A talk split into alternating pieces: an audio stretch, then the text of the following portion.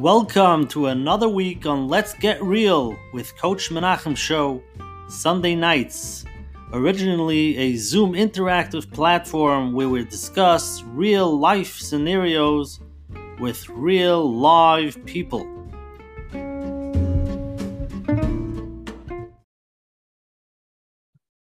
Hi, everybody. Welcome to tonight's program. Thank you for joining us, the Coach Menachem team, everybody here. Um, tonight's going to be share 133, and thank you for joining. Uh, I start off every week first thanking all of our listeners every week for promoting it on their statuses and emailing it around to their friends, telling people to come, and we really appreciate it. Uh, again, like I say, every share might not be negated to every single person, but it's definitely negated to a lot of people. If it's not for you, let other people know about it. You don't know who you can help by telling people about it. And uh, we're here to have a sichas chaverim to talk about things. And tonight, it's a very important topic. I'm very excited to learn a lot about it. So we're going to get into it. If anybody wants to join the statuses, um, you can WhatsApp me at 848-525-0066. Again, my number is 848-525-0066 and um, sign you up. And um, every Sunday you'll get the, the, the, the, flyers. You can go to menachemberfeld.com, this website, and you can sign up for the weekly uh, emails that will give you the flyers for every week, the speakers, any interesting things that are happening, and also all the replays as well. Uh, for all the people that are watching this on YouTube, you can uh, click on the like button. So me Menachem get a lot of likes. We like likes. And you can subscribe to the channel. So every Monday early morning, when Menachem uploads the shiurim, you can get a ding, you get notified, and you can watch every single week when it comes out. So please uh, join us. Um, I want to first also thank, start to thank all our advertising sponsors, promote us over here. Firstly, here, here and foremost, the Lakewood Scoop for here in Lakewood for promoting us the last almost three years. We really appreciate that. A special thank you to Ellie and Ariel from Five Town Central for promoting us on that website as well. A special thank you to Chayla Kaufman from JCN for promoting us on all the digital platforms and all the statuses on Matzah and all those other things. We really appreciate it.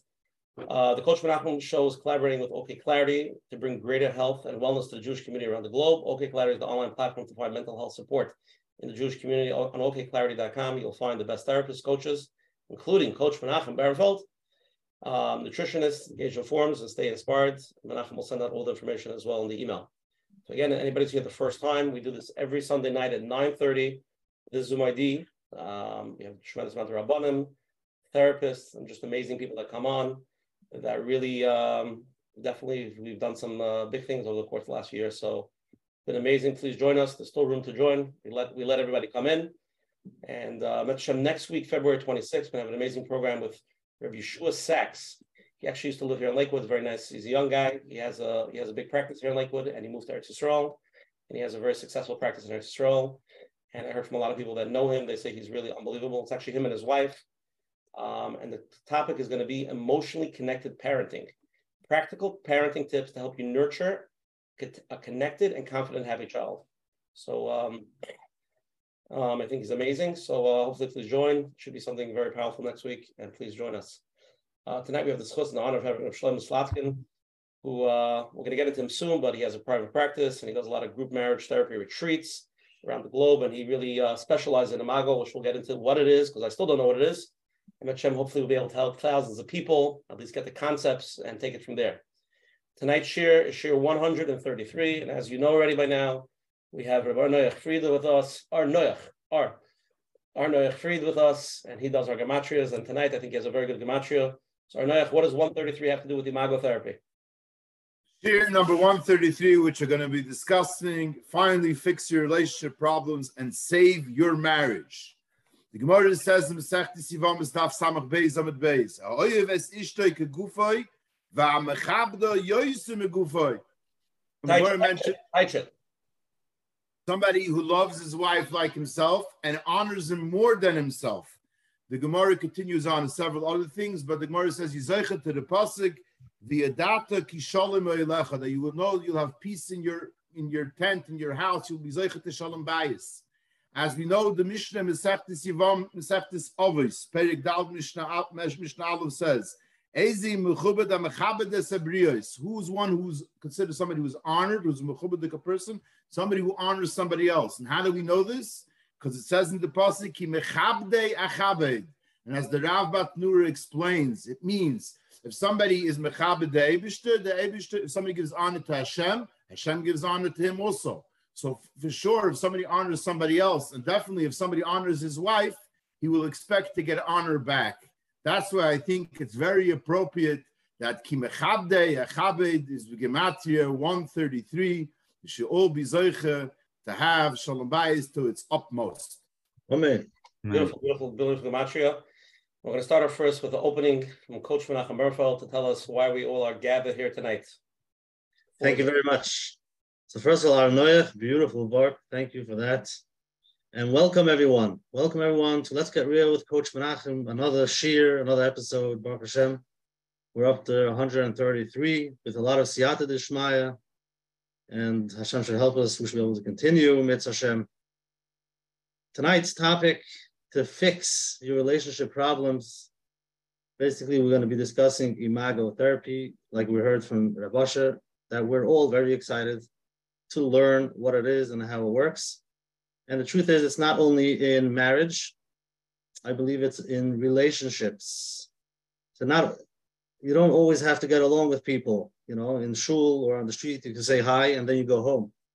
But pretty much when it comes to a marriage, or if you, let's say a shutfas, two people work together, you can't just decide to do two separate things. You're working together. You have to work it out. You have to understand each other because if not, then you have two companies. It's not going to work. So that's when you really have to understand the relationship to understand what the other person needs. Um, I met many people, and when they heard the word imago, they they tell me right away, "Oh, that's the open communication to mirror back and forth." And it's true, yes, this is something that they use to mirror what the other person said, to understand what the other person said. But I believe, and I'm sure we'll hear tonight, that it's not only that; it goes much deeper. So people people think to understand the other person, so you have to um, mirror what they said so that you get to understand them and make sure you understand them. And it's interesting because most of the time you say, "Is that what you meant?" And they say, "No." okay, so what did you mean?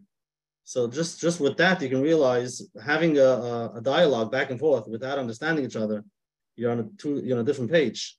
But the deeper part, I think, is you really get to understand not only the spouse, the other, you get to understand yourself.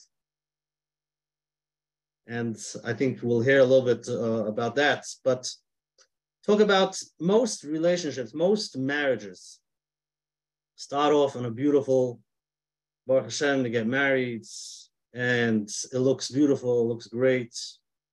No, I'm sure there are some that maybe weren't, but most it looks perfect, it looks amazing. And then after maybe for some a day or maybe a week, a month, a year, a few years, try to figure out where did we go wrong? What's going on over here? And if you're going with the same way of thinking, the same way of talking, you're always going to hit the same walls. And it could be you're, you're, you've been doing this for years already, and you don't think anything can help. You've gone to therapy, you've gone to your therapy by yourself or with marriage therapy, and you don't doesn't seem that it, nothing is working. So here we are. We can give another try.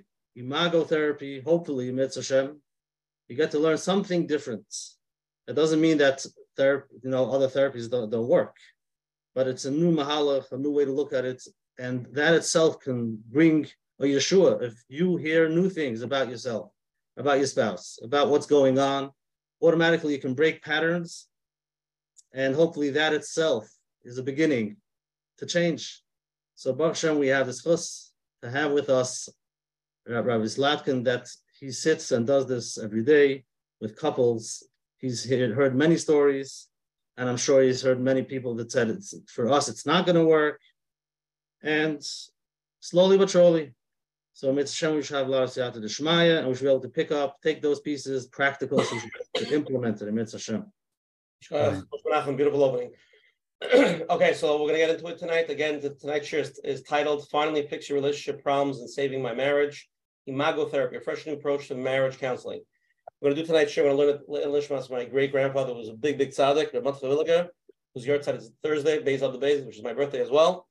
And uh, should be a schus for neshama. All the hundreds of people mentioned that are here tonight, and the thousands and thousands of people that will listen to this year. Rav Matcha ben Moshe, is a big aliyah, and should be a big chizik for him, for his einiklach. Okay, so um, we're gonna go. We're gonna read Rav Shlomo. I'm gonna read your bio and then uh, open it up. Okay. Okay. Shlomo Slatkin, MS slash LCPC is a certified Imago relationship therapist, advanced clinician, certified Imago workshop presenter, and facility associate of the Imago International Training Institute. Together with his wife Rivka, they founded the Marriage Restoration Project, a global initiative to help couples to, get, to keep together, keep couples together, and stay happy. Out of concern of the global breakdown of relationships and families, Rabbi Slatkin has made it his mission to help marriages in two days by way of intensive marriage retreats. He has also created an online marriage school self-guided program as affordable solution to quality marriage help. Rabbi Slatkin is also the author of several books, which are available on Amazon.com. For more information, go to his work. You can go to his website, the marriagerestorationproject.com. We'll put it on the on the thing on the on the chat soon, and we will uh, email it out so everybody can see his website. I looked at his website. I saw some of his programs. He does. He does these amazing retreats that really help couples. Some are just, you know, to get better communication. Some couples are really uh, basically at the at the verge of, of divorce as well. And uh, it's a big honor to have him here. Rabbi Slatkin, please open it up. Thank you.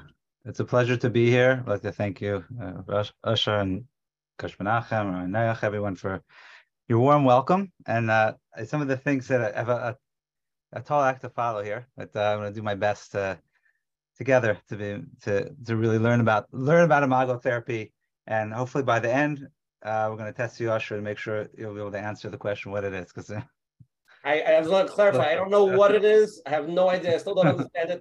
If after tonight I understand it, that means you succeeded. So I'm going to be the, the test puppy. So you know, it's kind of in line with what, what Coach Menachem was saying. Um, yeah, I remember one time I was at a shul for mincha, it's one, it's a show where they have a lot of they have chasnas once in a while and uh, weddings, and yeah, I usually don't daven mincha there, but I was there one day and davening, and all of a sudden I heard the saxophone playing Oid Shama, and you know I imagine that there was a bedekin going on, and the chassan was joy, joyously walking down uh, to to greet the kala, and a, a thought hit me at that moment. I was and I was thinking, wow, this is such an amazing moment, such an exciting moment. I remember my own my own wedding but I also think about, well, what about the couple that I just saw today is in a really horrible situation? Would they have thought at that moment when they were when they were walking down to the Badekin, when they were walking down to the chuppah, that they would be in my office? I think I like a nice guy, but uh, but still, people don't want to be in, in the marriage counselor's office. So I thought about that, and I was like, wow, this is not this is not what we think we're getting into the dream that we have, and we can all think about it for a moment. And I don't want anyone to get too depressed here, uh, but think about what was that like? What was that like by your by your wedding? What was that like by your chuppah? And the joy that you had. And if you think about where you'd be right now and where you were back then, I mean, would you have ever thought that? Would you ever dreamt that? So, what imago therapy shares and what we're going to talk about tonight. So, what, why the dream becomes a nightmare? Is this just a you know a cruel joke? Or is this something that's actually normal, something that's actually to be expected? And besides just understanding that, to give you some a happy ending, how can you create the marriage of your dreams? How can you work through that, the tra- the challenges of the relationship, which are kind of unexpected, and take that to a your relationship to an even higher place than it was initially, an even more meaningful, even deeper place than it was initially. Uh, for me, this is extremely personal because I feel like it's like those commercials. Like I'm not just the uh, hair club for men. I'm not just uh, the president, but I'm also a member. I'm not just an imago therapist, um, but I also went through imago therapy myself, and that's really how my wife and I got to this. We had kind of a fairy tale you know, courtship, like a, a, lot of us did in the beginning. Seems seems things the relationship. It seemed great. You know, people would tell us, you know, you're gonna fight, you're gonna have conflict, and we're like, no, we're different. We know how to. Com- I remember during brachas, people told us that. Like, no, no, no. I'm a good. We're both good communicators. I'm a good listener. It's going to be great. Well, we were in for a rude awakening. We began that fairy tale. Let's say it became a nightmare, but if it, it, we had a rude awakening, which hit a crescendo a few years into our relationship, into our marriage, once we had our, our first child. At that point, it was like we need to go to we need to get help, or as I usually say with our couples, that we have a dragger and a draggy. In this case, I was the dragger, and I kind of dragged my wife to to Imago therapy. It helped that we both had two separate friends that, that recommended it to us. So we didn't really know what we were getting into.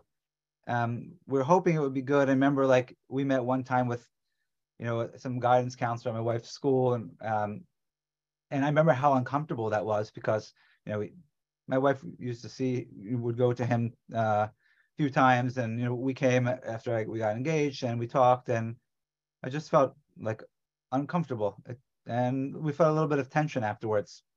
So what's it going to be like just going to a marriage counselor? Are they going to make it worse? Are they going to take my side? Are they going to take my wife's side?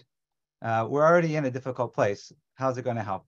And what Imago did is, thank God, it gave us a whole different way of looking at our relationship, a whole different way of understanding why the dream turned into the nightmare. Everything began to make sense.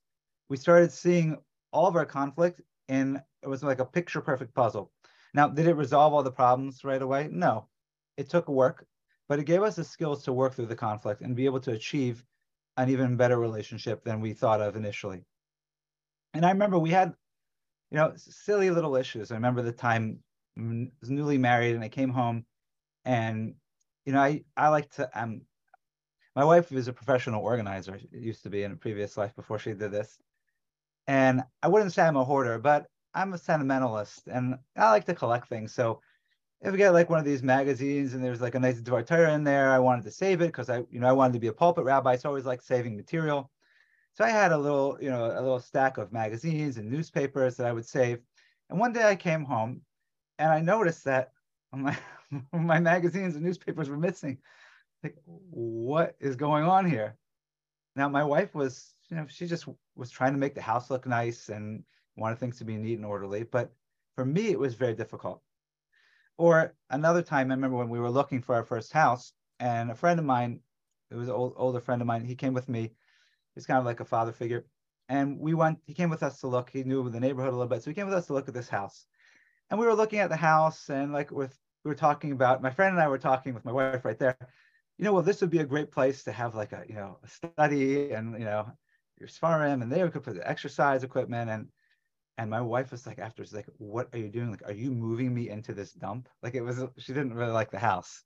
I'm like oh no like i didn't I'm not deciding on moving here but it just was like you know we're just like imagining what it could be.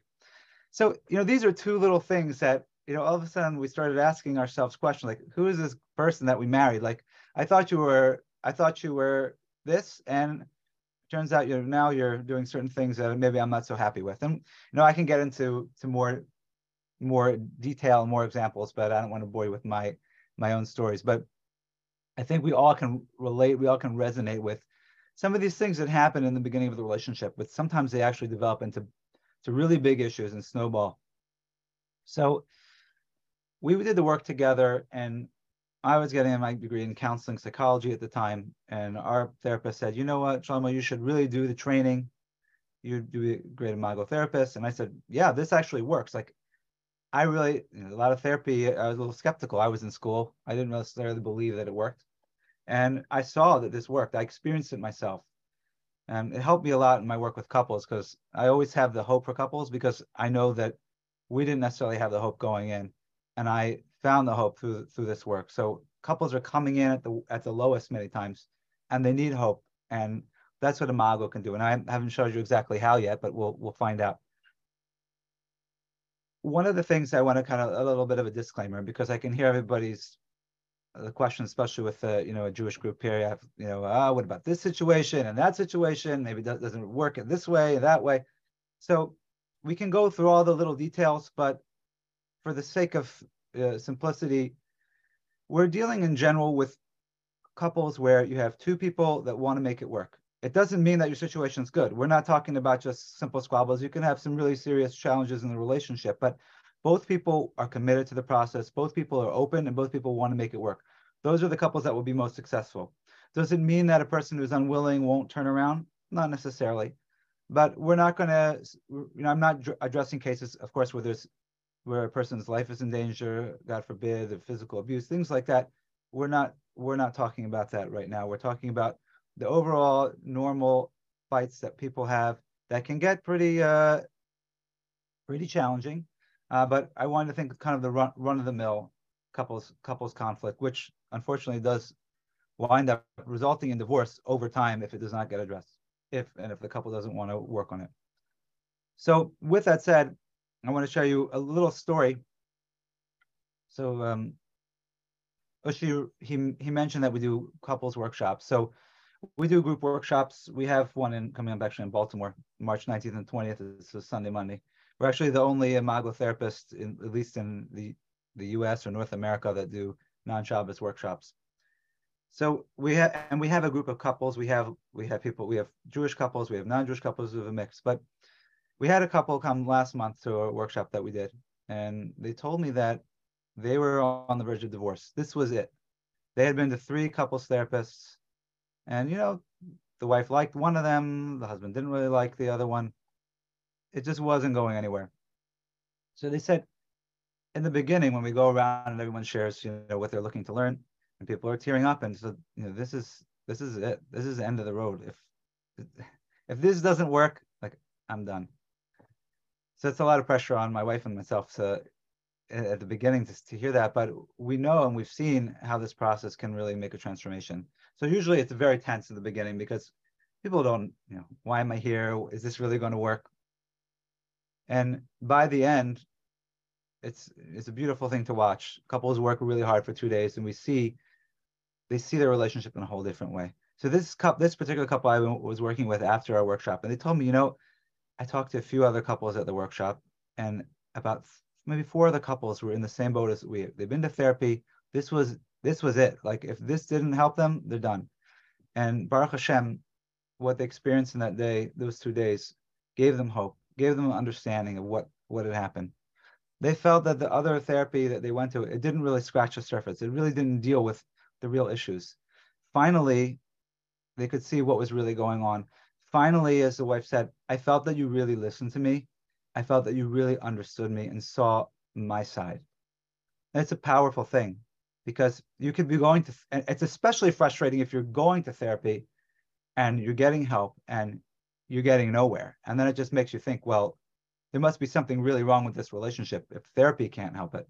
And we'll talk about, you know, what's good therapy, what's not good therapy. I'm not here to bash any other types of therapy, and I'm not an expert in any other modality to speak authoritatively, but I can give you, can show you what how Imago is unique and and what the ingredients of you know of good therapy in terms of supporting a couple and helping a couple get out of the, the roughest places. But to really feel heard and to really feel finally that you got me after all these attempts, it's refreshing and it is a you know it's it's an amazing experience, and it can take a situation that is you know on the edge of divorce and really turn it around. So we're looking forward to sharing you a little bit what what this is all about. You know, what what is it that we actually do with the couple in in, in the therapy? What is the theory about imago that really changes the perspective? And, and I'm excited to hear all of your questions that you have so we can learn together. Beautiful. Shlomo, thank you so much for a nice opening. We're going to get into it. We're going to really try to understand it tonight. So we're going to start off first with a poll, so we get the, the feeling from the crowd. Sure. And then we're going to jump into it. Okay, again, okay, let's start with the poll. Here we go. I'm going to read the questions. Everybody can answer how you feel. Okay, these are just opinions, remember. From what you know about imago therapy, what do you think it is? Four options. You choose one of them. A new communication technique, traditional therapy with more understanding of your spouse. Option three, giving each other space to be an individual. Option four, understand the conflict is the purpose of growth and healing together. Those are the four options for question one. Number question two. Do you believe every couple can work their differences out and stay married? Yes. Every couple, everyone can have a healthy marriage with proper drive and guidance. Option A. Option B. No. Some people are just not meant to be for each other as time goes on. Or option, option three, there's no clear answer depending on each circumstance. Third question, just one of those general questions, what I got a feeling. In your opinion, why do you think today the divorce rate is so high? Four options. Number one, people are not committed to working on themselves and their marriage. Option B, disposable society and instant gratification. Everything is disposable. That doesn't work. Next. Option C, people have a lot of emotional issues nowadays. Or option D, affluence causes many of these issues that we're dealing together that we are dealing with today. Affluence means not only money, just like since we have such a luxurious life, we don't have to struggle for food, we don't have to struggle for things because we have affluence. So that's why we have so many issues. Back in the day when people had to struggle to, to have bread or to survive a war, people are not busy with so much stuff. So those are the three questions. We'll give you a few seconds to answer, and then we'll share the results with everybody else. So, Slack, and you can see people answer. We're going to share in a minute, and then we'll we'll review it together. Okay. Sure.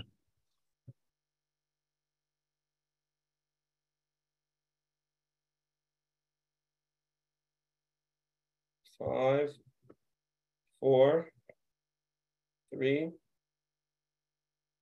two,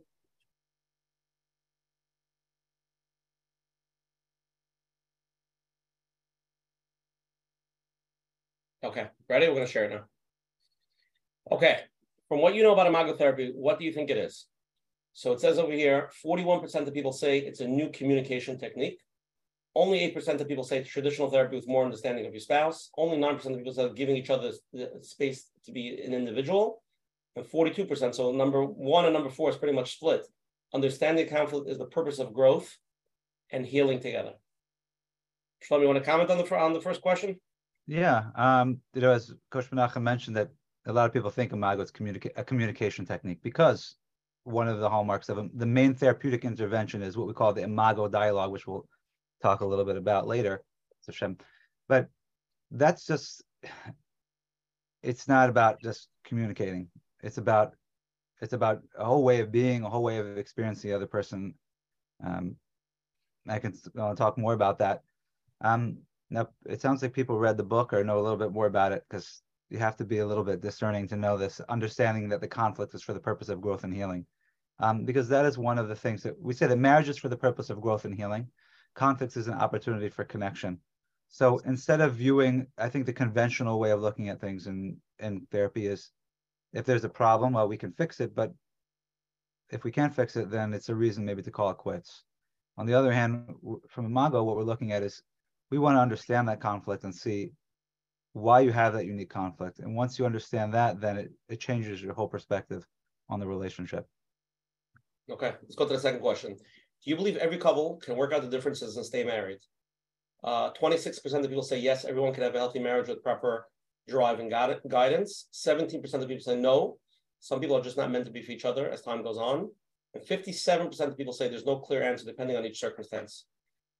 Rabbi Slatkin, what's your uh, what's the imago therapy on the, on this? What's the imago therapy's um, uh, belief in this question? So I would, um, you know, I would say that can everybody work? Again, uh, there's always exceptions to the rule. Um, obviously, there's always situations where, but if if both people are healthy and want to work on things together, then it's if they're committed to working on it, I believe that they can. Um, ultimately though sometimes people feel it's too hard and they don't they don't they either don't want to do the work or they don't even know what they need to do to make it work and that's even more of the i would say even more of the problem that i think people are there are people that want the relationship to work but they don't have the skills to be able to do it and they're doing kind of the same old activities that are getting them the same trouble okay and the third the final question in your opinion why do you think the divorce rate is so high the 52% of people believe because people are not committed on working on themselves and the relationship. And 23% of people believe in disposable society and instant gratification. 19% of people said people have a lot of emotional issues nowadays, and only 5% of people think it's affluence causes many of the issues that we're dealing with today. What's your uh... I think commitment is a, a, commitment is a big challenge. Um, I think people in theory want to be married when they get married and they want to stay married. Um, but I, part part of the problem is they don't know they don't know what to expect. So they think relationship's supposed to be great. So when the dream becomes a nightmare it's very hard. Why should i stay? Why should i stay? So that that is a challenge. I think all of these answers i mean it's they're kind of tied into each other. The disposable society we are used to we're not used to hard work and it's part of also with the affluence that Maslow's hierarchy of needs, or maybe some of us might be familiar with it. The, the very basic need is survival. If we have our needs met, if we if we we're safe, if we have food, shelter, clothing, so then we can, you know, worry about love and all these other things. That's why I have so much, you know, self-help and self-growth today because we're living in the most affluent society, you know, in the history of mankind. So we're living like kings of uh, of yesteryear. So we have the luxury of needing to be happy and needing to have a loving relationship. I'm not saying people didn't have loving relationships, but people were had more pressing needs to worry about when running from pogroms and and other things. So I think that we see this issue as I also like to say maybe on a, on a little uh, more deeper level that in terms of the history of mankind, in terms from a Jewish perspective, we know that you know before Mashiach comes in the last millennium, it's connected the um, is connected the sixth millennium is connected the uh, the Mida of Yesod, which is all about connection and relationship. So it's it's no coincidence that the, the things that we're working on to be able to bring completion to the world is about relationships. Much more emphasis on relationships, not just between parent parenting, which you have next week, between husband and wife, between friend, between between us and Hashem. Um, there's a lot lot more focus on that than we than we've seen in maybe previous generations. So I think this is a tikkun that we have at this time to be able to work on it, and we have the luxury of being able to do it. But it's also hard because it's not as easy as we think. But if we're willing to put the commitment in, you know, I write in my book the first five. I have a book called the Five Step Action Plan to a Healthy and Happy Marriage, and step number one is commitment, because without commitment you can't get anywhere. Commitment basically aligns your whole being to be energized to to reach your goal. If you have one foot out the door, if you're thinking about, well, I have an apartment waiting for me if if this doesn't work out, you can't really be fully present and do the work you needed to make the relationship work and I've seen it time and time again, people with really serious issues, really serious breaches of trust, who are able to work on the relationship because they're committed to staying together. And people who have little squabbles, I would, would say maybe more trivial issues, who are not fully committed, who, who don't make it. So the bottom line is commitment, but we need to be able to see a reason to commit. And part of what Imago does, it gives you a, a reason to see the purpose of committing. Because if you just experience the pain you're in, why would I want to be committed to this person who's hurting me? If you can understand what's going on and what's going on beneath the surface, then it gives you much more of a buy-in to, to want to make it work and put in the effort. Okay, so anybody's here, again, you can text me, Usher Barnes, want to ask any questions. Um, people spend a lot of money to go to River Slatkin. He has these these courses, but he's here to, to, to help us. So let's let's let's hop around and let's let's really uh, ask him again. It doesn't have to be for yourself. Obviously, it could be for your neighbor. We know that, but asking uh, for a friend. Yeah. Asking for a friend, exactly. We all know that. So I don't even have to preface the question. Okay, let's start with the first basic question. We have a few questions came in. Uh, Rabbi Slatkin, we have been in traditional therapy for years, and we can't seem to really understand each other's needs. Is it possible we're just not made for each other? Wait, so a few points to the question. I want to address first this idea of being made for each other, not made for each other from the imago perspective, and then we can talk a little bit more about traditional therapy versus imago. Um, so first of all, what does it mean? You know, a lot of people say not made for each other. Maybe your therapist will tell you you're not made for each other. Hopefully not. What does that mean? So from an imago perspective, which I find it, it seems very, very much in line with with Judaism there is a belief I would say you could call it hashgacha pratis, and I think that's. I remember when I got engaged and I was telling somebody about how how um, unbelievable the whole story is. How I met my wife, and she says, you know, people really see the Yad Hashem. People really see the hashgacha pratis, divine providence in shidduchim, and when people when a match comes together, they see the hand of God, and it's true.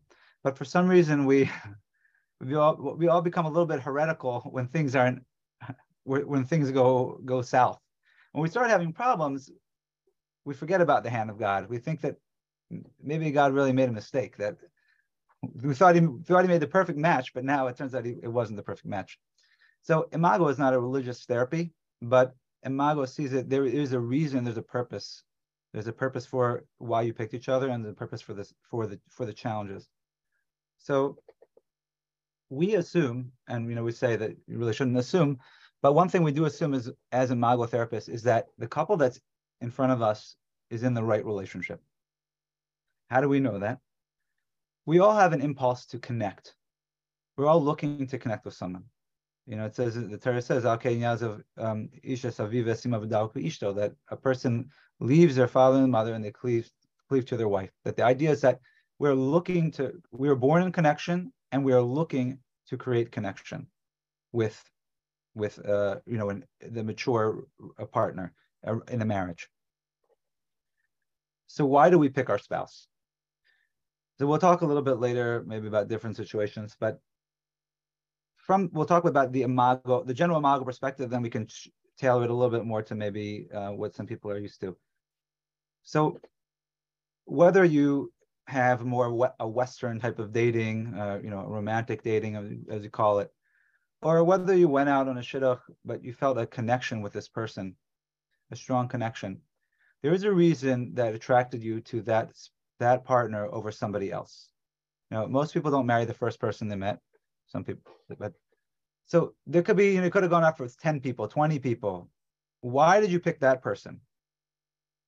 So Imago suggests there is a deeper reason. And we have conscious reasons. We have many different reasons, but there is something going on in the subconscious. There's something that attracted us to us. It's almost like an antenna that's connecting us to that person. We're looking for a certain type of person.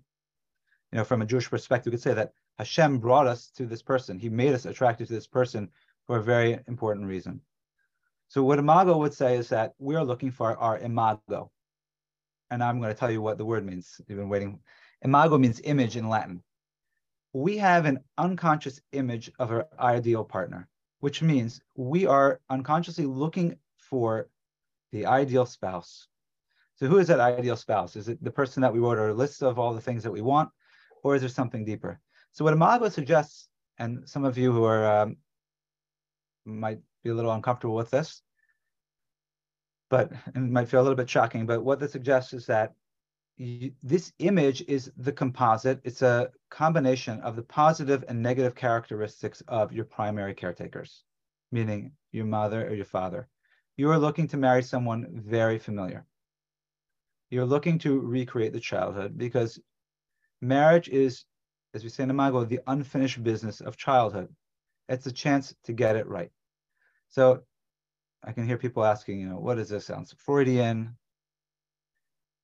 so Imago borrows some of the psychodynamic ideas, and it's eclectic, has some other things as well. But object relations, I don't want to bore you all the technical uh, psychological psychological mumbo jumbo, unless you're interested.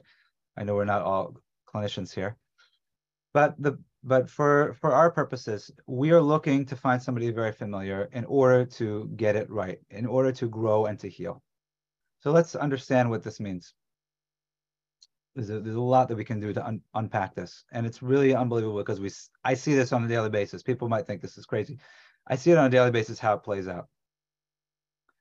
So the childhood it does not this does not mean that you had a bad childhood. This does not mean that your parents were abusive. You're those of you who are parents you know we do the best job we can with our children but and there's we don't always understand what a child needs if you think of a little baby, a baby, a baby cries. Now, what does the baby need? The baby needs a diaper change. The baby's teething. The baby's um, tired. Um, maybe there's something else going on. You don't know because the baby can't communicate. You can intuit what it is, but you're not going to know because the baby can't tell you. And similarly, as children get older, they're not always able to express their emotions. So we do our best to attune to the child. We do our best to figure out what they need, but sometimes there's a mismatch. We have situations where people really do a horrible job. They really hurt their ch- children. They really invalidate their children. Um, they're doing, everyone's doing the best they can based on what they learn from their parents. And this is a tradition that we pass on from generation to generation until we can get conscious and stop it. So we're not here to blame parents and we're not here to use it as a crutch. Oh, I had a horrible childhood. So, you know, that's why I do this. It's not an excuse, but it's a way to understand the context. So two people are looking for someone to remind us, remind us of the childhood so that we can get it right. And why is this so powerful? Why can't we just find somebody? Why don't we just have a list? Okay, I had, these are the three things I didn't get growing up. I want to find somebody who will meet those needs and, you know, Shalom al Yisrael, live ha- happily ever after. Well, that would be nice, but that's not the way it works. We have to have an element of conflict as we learn that when Hashem created created Chava, it says Esela Ezer Kenegdo, that she is an Ezer, she's a helpmate Kenegdo against him, which means that the, the against him, the opposition, the Snagdus in the relationship serves as the Ezer, as the assistance. That's what helps bring out the growth and the healing. It would be boring if you just, you know, everybody gives each other what they need and it's all good. There's something to be said about bringing out the good and the healing through the challenge. So it, we'll give an example. So the Gemara talks about this, and the Rambam codifies this in Hilchos Tshuva. What is what? How do we identify tshuva? How do how do we know if somebody really changed? So the real way to know that somebody changed is they're in the same circumstances, the same situation, and they passed the test.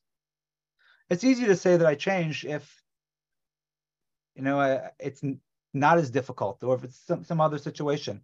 But if I'm in the same situation, or I feel or experience in my body that I'm in the same situation, and I change and I do something different, that's where it shows that I've really grown.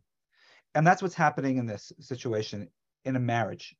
Because as we said, marriage is unfinished business of childhood. Your spouse is going to uniquely push your buttons. And if you're able to respond differently than you did growing up, that shows that you're able, that you have actually, I would say, pa- passed the test.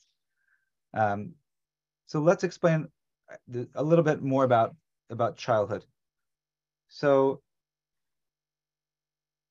and sorry, one more point about this. When we see what the issues are, we know that we're, we see that we're in the the right relationship. We see that it's tailor made for us. Um, so childhood, as I said, childhood. It doesn't have to be a traumatic childhood, but the nature of trauma and the nature of an experience as a child, because children are very suggestible, that when something happens emotionally to them, it goes right down, right, it bypasses their, you know, that lo- logic part of your brain. It goes kind of etched into their their their software, their programming, and so too, that's what happens with a trauma. So I've even had people where maybe their child, whether the childhood was bad or not, they had a traumatic experience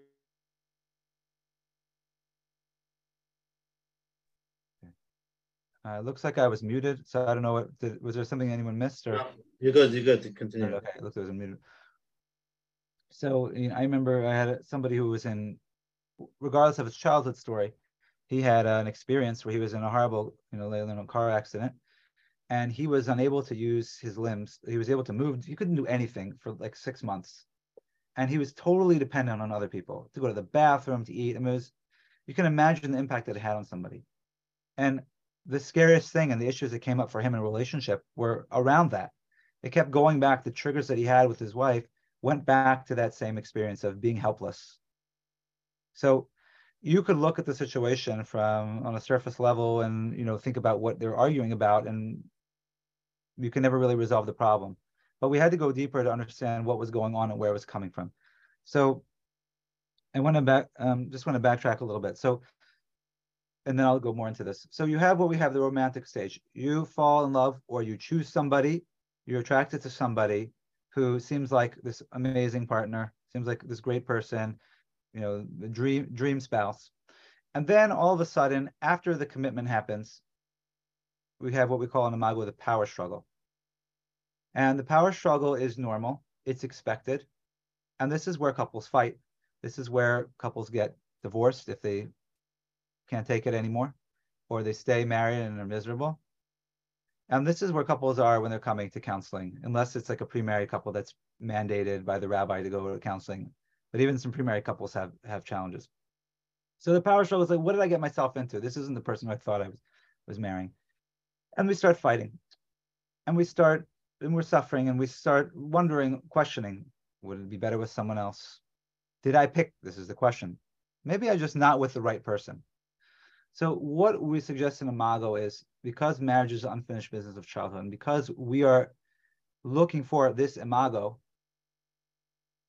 we need to get conscious. We need to understand within the power struggle, why does this bother me so much? Why does it bother me when I'm sitting here at the Shabbos table and I make Kiddush and Hamaitzi, and then you go to the couch right afterwards? And why does it bother me um, that you complain about the hand soap that I bought, which has a scent that you don't like. Um, you can think of all many different examples. We could get caught in what we call the power struggle. And unfortunately, that's where most counseling takes place and stays there. You're bickering about this. I think we should do this. I think we should do that. No, you're right. You're wrong. The therapist like can come in and tell, well, I think this is what you should do. And we have everybody arguing about the power struggle and putting a band-aid on the problem.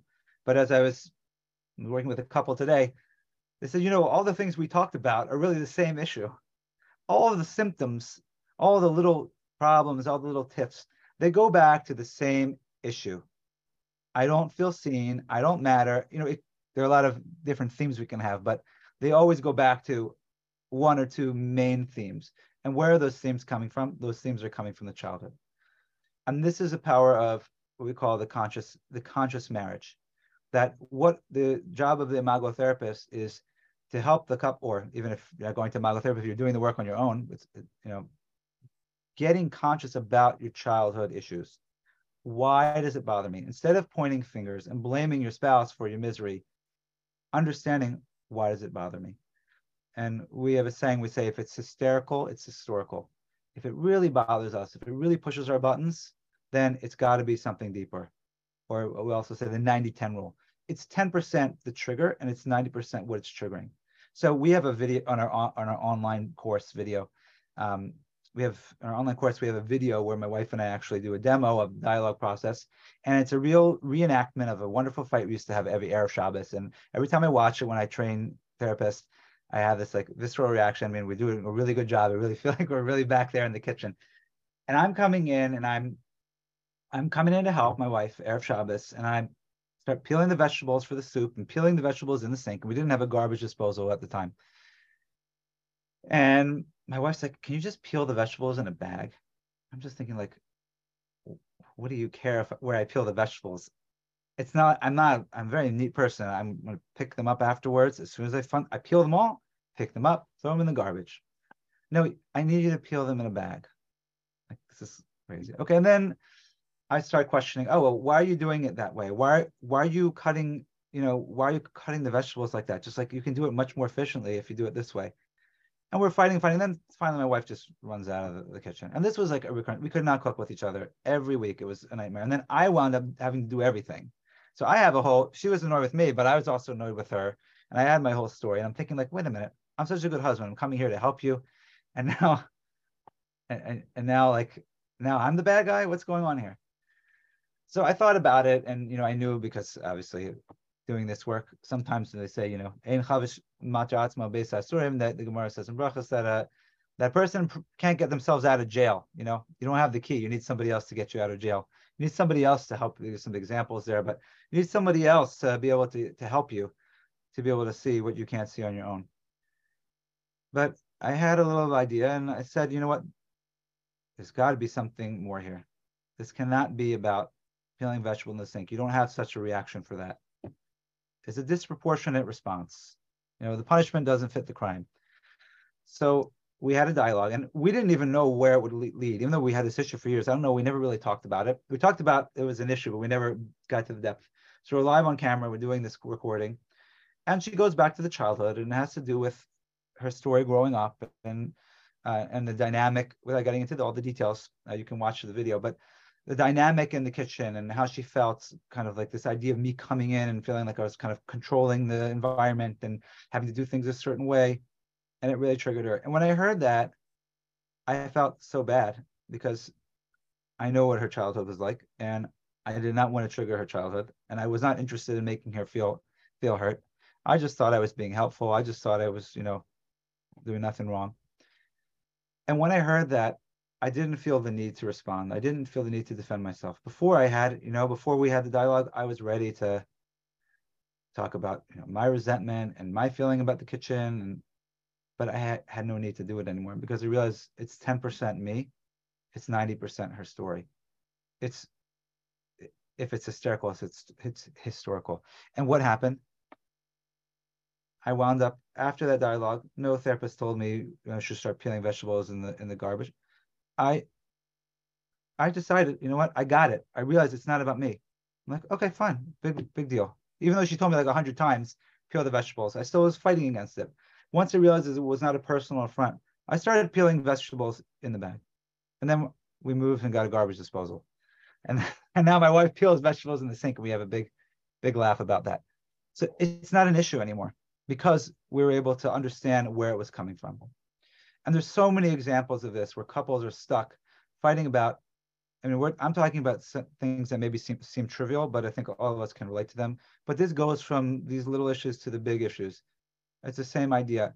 If we go deeper, if we can understand where it's coming from, we see that it's all goes back to something deeper in the childhood. And when we get there, then everything begins to open up. It's like that's like I would say it's like the Geula. It's like we're in Mitzrayim. The power struggle is Mitzrayim. It's a constricted consciousness. It's like we're not able to see what's really going on.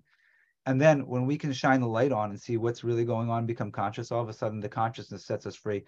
Becoming aware and understanding what's going on and having compassion for our spouse helps us be able to change. And we can talk more about how the process helps us change and more about the specifics of the dialogue. But just to get the idea that if you study the conflict, you see we're in the right relationship.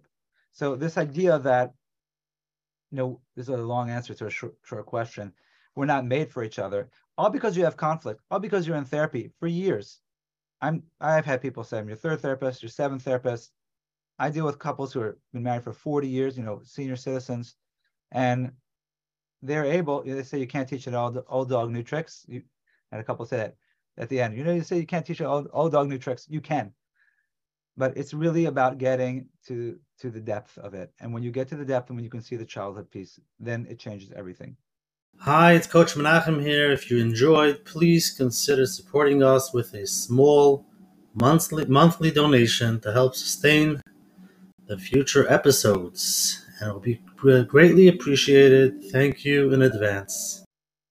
So okay, pause there. I don't know if you have any questions about. So that. we get we get uh, a little bit of a understanding what happens in the room of uh, doing imago work, but I'll just mention another question, and then hopefully we'll continue to see how it works. So here's a question: I've been married for over a decade, Baruch Hashem.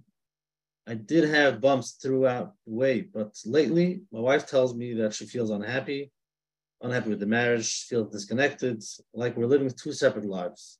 I asked her why, why she feels this way. She responded, I don't know, but that's what I feel. She just feels disconnected. Is there any uh, awareness you can give on, on this, just understand what's going on, where it comes from? Mm-hmm. So, what the question is, why couples? It's nothing really horrible that happened in the relationship, but they just kind of grow apart.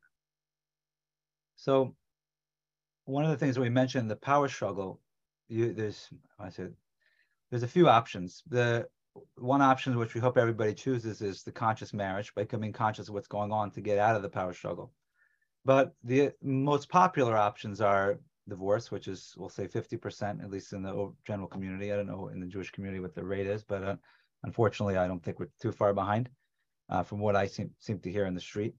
And then we have what we call the invisible divorce, where we're roommates, more like roommates instead of soulmates. We're staying together, but we're not connected.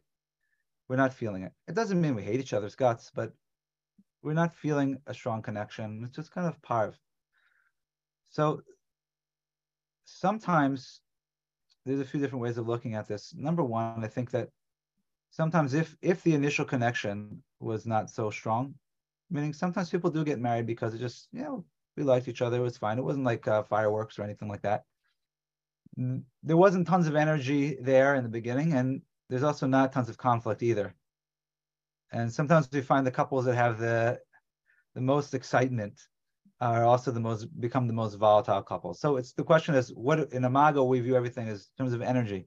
So if you have that a lot of that positive energy, that can become a lot of negative, intense energy. If there's not really so much energy to begin with, then you also don't have so much you don't have so much conflict but you don't have so much um, you know passion connection that's that's one side point but in this invisible divorce what we tend to do is as follows the relationship isn't even in this situation even if we have bumps it's not necessarily what we thought it was going to be and we feel disconnected and one of the challenges we have is marriage doesn't come with with instructions We don't have a handbook. We don't know what we're supposed to do. We don't know what we're supposed to expect. Nobody understands.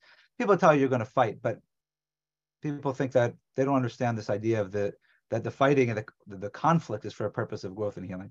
So it's not something people are aware of. Number one, um, and people don't have the skills to be able to interact and communicate effectively. So what happens? So some of those couples, the couples that don't want to fight and act out, they, I would say that we call it exits. So they check out of the relationship.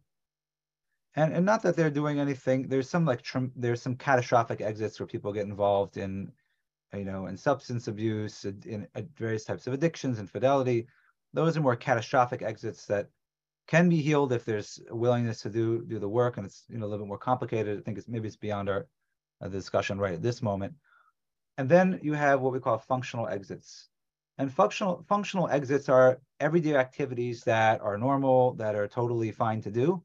But if we engage in them to avoid being with our spouse, those are ways of checking out of the relationship. And what it's like, if you can imagine, the relationship exists in the space between the couple.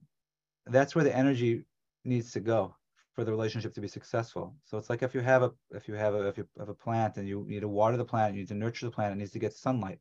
But if you don't nurture the plant, if you just live together or you just coexist, and not for any wrong reason, you know, people's lives get busy. You know, start having children, you have work pressures, lots of different things that can happen, financial struggles, and it can become very difficult for the couple to really focus on each other, to make the time for each other. They're not showing up with their best selves because they're stressed, they're sleep deprived. Um, there's so many variables. And if they're not consciously creating time to connect in a deeper way, in a positive way, not putting deposits into the relationship, then the relationship can kind of wither away. Or, as I said, it's like a balloon. You have the energy in the balloon. If you poke a hole in the balloon, and another hole, and another hole, the air seeps out to the point where there it's a like an invisible divorce. I said it's like a it can feel like a lifeless relationship. There's no passion and there's no connection, and that's that's a challenge. A lot of people feel like what you know what am I supposed to do at this at this moment? So just to talk a little bit more about these exits, because sealing the exits are going to be part of the job, and we can't always do it at once. But one of the so let's talk about it. Exits, um, work, exercise, chesed, volunteering. You know, I have to, you know, I have to run this uh, charity match campaign, whatever they call them, these match campaigns. You know, I'm busy with it, and I got to get all these ambassadors, and it's gonna, I got to get all these teams, and we're like on the for months preparing for it, and then the days when you're watching it, and what about what about your spouse? I'm not saying you shouldn't do these things. You know, chas v'shalom, it's it's very good to do chesed. It's very good to go to the gym. It's very good to go to work. Um, it's very good to be, a, you know, parent your children. Um, but some of these things, when part of the reason we're doing it is to avoid, is to avoid our spouse, that becomes a problem. So, for example, you know, I had a I had a client where the guy, he owned his own business. He could have come home earlier, but he stayed an hour late every night because his wife wasn't talking to him at home. I don't blame him. Why would you want to go home? Your wife's not talking to you, giving you the silent treatment, for sure. But that's an exit. Um, some people get into, you know, therapy can be an exit, self growth. I mean, this is maybe controversial. I'm going to get myself in trouble.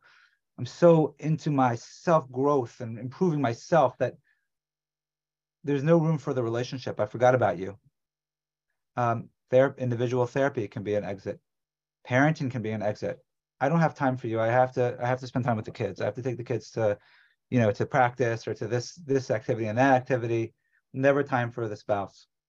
Um, you know, I'm sure none of you have smartphones, but uh, social media, smartphones, all these things are. I mean, this comes up every day in therapy with with everyone from all backgrounds. This becomes an issue that I say that most people, yeah, at some point they'll talk about one person who's always on the phone. Now, we're not connected, and we're finding ways to connect. And I think we desperately want to connect, but we just don't know how to. So this creates for a lot of us this kind of parallel existence where we can live together and you know it's it's easier to stay together it's financial makes more financial sense to stay together we don't believe in divorce we believe in marriage it's better for the kids but there's no passion there so what what we suggest in Imago is first of all, you want to close the exits slowly, but you have to be aware of them first. Make a conscious choice. As we always say, if you want to go go work out, that's fine. But if you're making a conscious choice, I really need, you know, I saying to my wife, I really need to go on the treadmill right now because you know I had a hard day. I need to like let some steam off. That's fine if you're con- if you're intentional about it and you and you and you articulate it.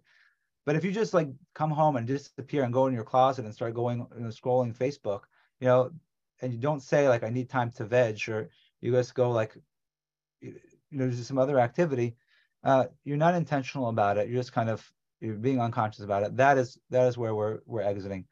So talking about it is important, and then of course filling the space of the relationship with something enjoyable and pleasurable because the whole reason we exit and we, we check out of the relationship is that well this space doesn't feel comfortable it doesn't mean it's volatile but it's not comfortable i don't so I'll find something that feels more comfortable. So we need to make sure the space is comfortable. So that means, you know, detoxing your marriage, thinking about remo- removing the negativity, removing negative interactions. We can talk about now one of the la- later inventions in Imago that Har- Dr. Harville Hendrix um, brought into Imago is we call the zero negativity challenge. That eliminating all negativity because what negativity does for the brain, it's very damaging, and it does for the relationship. It pollutes the space and it drives each other away. So removing negativity, removing all blaming, all shaming from the relationship, it seems impossible to do, but it's doable and it's something that is is crucial and vital. And more and more the focus is on that uh, over the years in Imago. Imago has been around for a long time. People think this maybe this was invented a few years ago. Uh, he started Harville Hendrix started training couples, I think, in 1980. Uh, so it's been around, probably been around. If anyone's a Gottman or EFT expert here, uh, I think it's probably predates Gottman and EFT. You know, it comes of course after Murray Bowen and all the other, you know, uh, Minuchin and all the other types of family systems therapy, but I believe it comes before Gottman and EFT, or it's been around for a while. But Imago is it's moved more and more towards removing removing the negativity. So moving the toxicity and also infusing your relationship with love, with connection, making deposits in the relationship, one of the things that we focus on is, and this is important, can, a practical thing that you can take, is appreciations. I have every couple start off a session with an appreciation. I recommend every couple that I work with to do it every day, which means, and this is important for couples who don't feel that connection. It means this making a set time every day to share something that you appreciate about your spouse. If you don't make a set time, it won't happen. It's like saying, you know, I'm going to go learn this sefer. I'm going to do this. If you don't it's not going to happen. You have to have a set time. If you if you have a set time, it will happen. You know, you know you have to daven three times, at least for the men, daven three times a day. There's a set time to daven. You know what's going to happen. If you just said, I'm going to daven when I feel like it, you might have very good intentions, but it's not going to happen. So, so you want to make sure that it's something kavua, and when you make it kavua, there's no power struggle, which means you're not having your wife whining and nagging you. We're, we did not do the appreciations today. Why don't you do the appreciations? Or the husband complaining, you know, I thought we agreed to do this, and you didn't, and you know, you don't really care about the relationship, and it's what becomes one-sided. It becomes another thing to fight about. I'm not interested in giving you suggestions that are going to create a, more conflict in your relationship. If you both agree to it, making a time, sitting face to face, for two minutes. One thing I appreciate about you, a quality I appreciate, or something you've done for me. No backhanded compliments, purely positive. Um, then your spouse repeats it back. What I heard you say, I'll talk about mirroring later, but what I heard you say is you appreciate that I, you know, made you your favorite dinner tonight. You know, and they ask, did I get you? Is there more? And then you share the reason. I appreciate that, really appreciate that because it makes me feel like you care about me. So it's a much more meaningful connection. You're sharing what you appreciate about each other, and you're sharing why you appreciate about each other. And the other person is not allowed to respond. They just have to repeat back what you said. They're not going to say, "Oh, no big deal," um, or argue with it, or "That's not really an appreciation. I did more for you. That's the only thing you can think of." Purely positive opportunity to connect. And when you do that on a consistent basis, you begin to experience your spouse as somebody that you want to be with somebody that's enjoyable to be with. Your brain feels it differently because if you don't have the negativity it's almost like we become addicted to the negativity. So we need to replace it with something else. And if you get used to receiving this positive feedback, it does change. And it does give you opportunity to connect. And one one more point, and there's a lot more we can say about this, but one more point is also to do to do new activities together. You know, when we do new activities together, like dating, date your spouse again, make a date night, go out together, do fun things, learn new things together. That helps create new neural pathways in your brain and it helps you bond together, just like you bonded during the dating experience. It helps you be able to bond. So it is possible, you know, it kind of dovetails on both. It po- it's possible to be able to reconnect. It's not a re- even though you don't connect doesn't mean you're not in the right relationship. You can make your relationship better. You can you can infuse it with some um, more positivity, and you could ask yourself and get a little bit, you know, self-aware. Why is what's bothering me about this? Why do I feel like I'm not able to connect? Sometimes there's something deeper there sometimes there's something that's preventing. I'm afraid to connect. I don't want to be vulnerable. I'm afraid if I'm vulnerable, then what if I get rejected? And then it's just easier to like put up a wall. And sometimes that's the case in a lot of relationships. I was going to ask you. I was going to ask you if you go back to see the childhood. Yeah. you mentioned before. What's the reason why this person is looking for exit strategies? As you know, escaping. What? What's what's going on? What's behind it? do you go back to see what's going on in childhood? Yeah. So a lot of times, so there's we can even do like a whole exercise about exits where you explore what I do to exit the relationship and what I'm avoiding by doing this and what this reminds me of from my childhood. And a lot of times it does go back. That exit strategy that goes back to the childhood. Um, and a lot of people are afraid.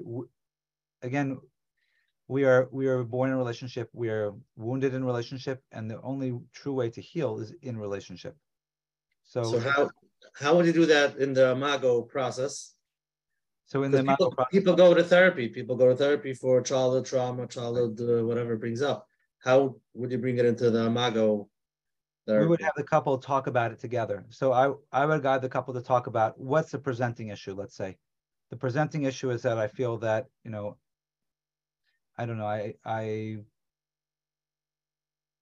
don't engage in the relationship. Uh, I spend I spend all this time volunteering um, because I just you know don't feel comfortable at home, where I just get more sipuk and effort, I get more enjoyment, satisfaction with that, um, and understanding.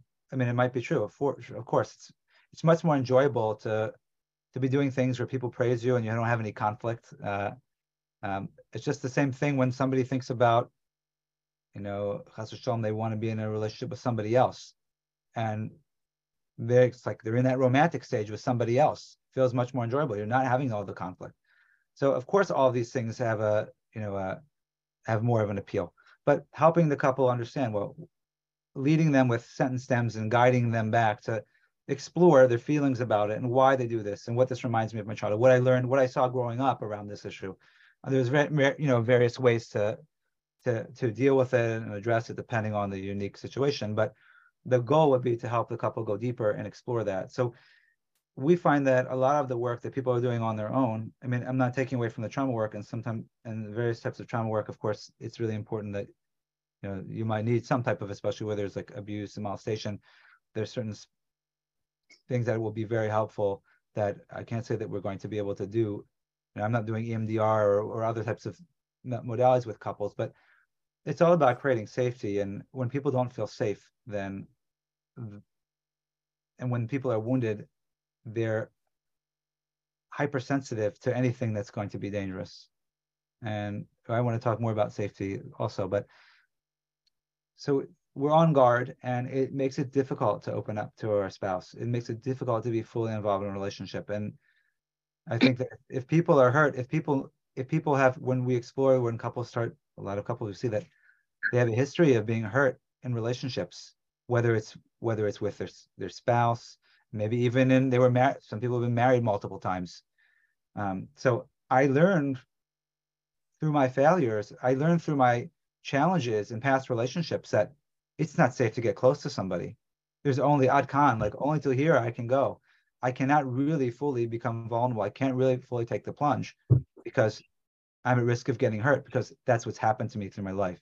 And that's a powerful realization because we wonder like what's going on here? Why are you not able to get connected? So there is a risk involved But if we don't get vulnerable, then there's also going to be a limit to the depth of the relationship. Okay, Rabbi Slatkin, let's let's go to a live question, but there's a few more Sure. questions we have to clarify. People texting that they want to understand what is imago, what first is a taitra mago, and also what. and let's do a little bit more role play with like a real case. But let, us go to the live question first, okay? Sure. Okay, you're on. Yeah, hi. Uh, good evening. Thank you very much for presentation. I really appreciate it. I have two questions, and if you think they're too clinical for tonight's presentation, then feel free to to say so. Sure. Um, one question is, do how different is it from EFT? Or I guess, well, it's very similar, but I'm wondering how different it is. And the other thing, if you think that Imago could be utilized with couples where at least one person has a uh, diagno- clinical diagnosis like an ASD or a personality disorder. Okay, those are, do we, do we want to answer this now? Yeah, yeah. I mean, that's, Yeah, I mean, okay. we got a question like that also. Somebody, you know, a few people texting me that married somebody who's a narcissist or somebody who has a personality disorder. You know, is this something that we want to work with? So I guess yeah, it ties into that. Okay, so let's deal with, um, let's deal with both questions. The first is about EFT, emotionally focused therapy. I'm, I cannot say if anyone's uh, EFT practitioner, I mean, I don't know if you'll let them speak, but or, or put it in a note, but so I can't speak authoritatively on it. I can tell you my experience from couples that I've worked with who have done EFT, uh, where they feel that it didn't really get them where they needed to do. And with all of these things, it's it- it's the modality, it's the practitioner. You could have somebody who who is supposedly doing imago therapy, but they listen to one of my three-hour, uh, you know, continuing ed credits and start advertising on Psychology Today that do imago. So they're not really a certified imago therapist. So, you know, it's not a raya that if someone went to EFT that it didn't work out. Um, and sometimes it's not a good fit. The client, the client and the therapist, they don't mesh. There's a lot of things going on. But one thing in terms of clinically what the difference is. So imago is there is the emotional piece of EFT and emotional depth. What I understand from EFT, Imago is focused on the couple. It's focused on the interaction between the couple, which means the couple's facing each other, the couple's talking to each other.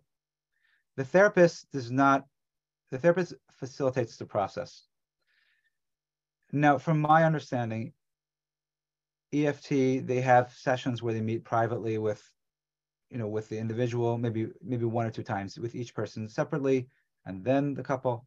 Um, we don't do that in Imago. Uh, I mean, you know, strict uh, Imago fundamentalists, uh, Imago. We don't we don't separate the couple because we believe it leads to triangulation and a lot of things. But the the the focus is on the relationship, and that the healing has to happen in the relationship. This is the relational paradigm, and need, it's not about the therapist working with one or the other, helping the ther- helping one or the other, focusing on one.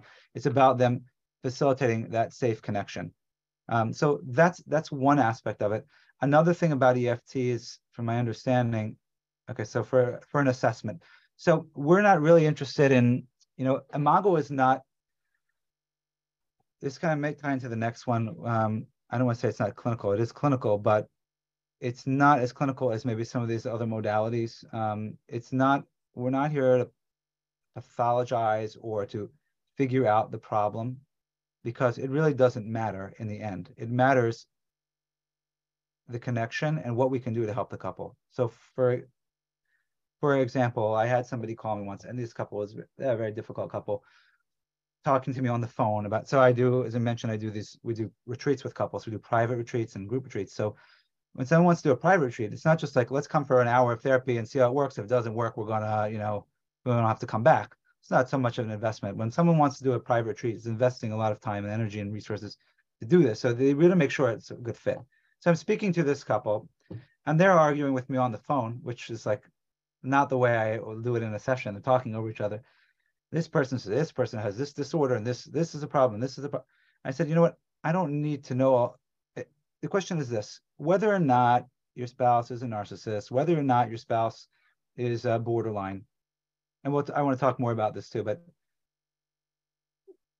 if your relationship, if your relationship changed, if your relationship improved, if this behavior ceased to exist, would you be happy? And the answer is yes. I said, okay, so let's take let's stop pathologizing each other. Let's stop pointing fingers. you know, half of the diagnoses people get are, you know, they found on Dr. Google gave them. Um, so we'll talk about it with professionals too. But so some of these diagnoses are not necessarily real that a clinician actually diagnosed. So if someone just came up on their own, they read about it online, they think that some their spouse has a disorder, I'm already it's already a red flag to me. The the purpose is it's the process. Can, if you can get safe, a lot of these behaviors can change, and that's ultimately what we want. Doesn't make a difference if we label this person. So we're not really interested in again, if somebody wants to tell us, we usually find out about anything that's really important. They'll tell us over the phone, or it will come out in the beginning of the work that we do. So we don't we don't need to take a whole we don't need to like think about what the problem is and, and try to solve the problem and pathologize and say this person is this has this problem, this person is this and that. Uh, it's more about guiding them in the process, creating safe connection, and helping them be able to work better together. And we see that that is really the healing, the healing element. Uh, another another person who was the EFT wrote in the chat. I didn't see exactly what they're. Um, but one of I don't know exactly what the what the I would say the clinical process in EFT is, and I guess that will be for some another therapist that you bring on who does EFT. But I found that with the Imago process, it gives them something very tangible that I think EFT, some people feel like it's very helpful in the office, but what do you do when you go home? And a lot of the people that I've who have been to EFT and then they did model that said this really gave us a roadmap. This really gave us something very specific, a specific process that we could replicate at home and change the dialogue process, which we haven't really said. Okay, Rabbi Slack, let's let's go to the next question, which really going to twist into where I want to go with this. Yeah. So somebody writes, I understand therapy is, is like a little bit like normal therapy with a twist of more communication and parroting. Mm-hmm. My therapists have been doing this for years, and I still feel misunderstood. But more than let's clarify. Let let's if we could do some type of role play. Give an example of a couple. She gets always upset. He's always late, and he's always running. And she he'll you know just always a consistent fighting back and forth. How would it actually play out? How explain to me? Sitting with the couple. How would you talk to him? How would you talk to her? How you show them each each other's side? Okay, so I will tell you a little bit about this. So mirroring as you said, parroting. It's not parroting, as Coach Menachem said. It's not just parroting. It's not. It's interesting. And one of my colleagues, um, we were doing a training, and uh, fac- we were training therapists to become one of the fac- associate faculty.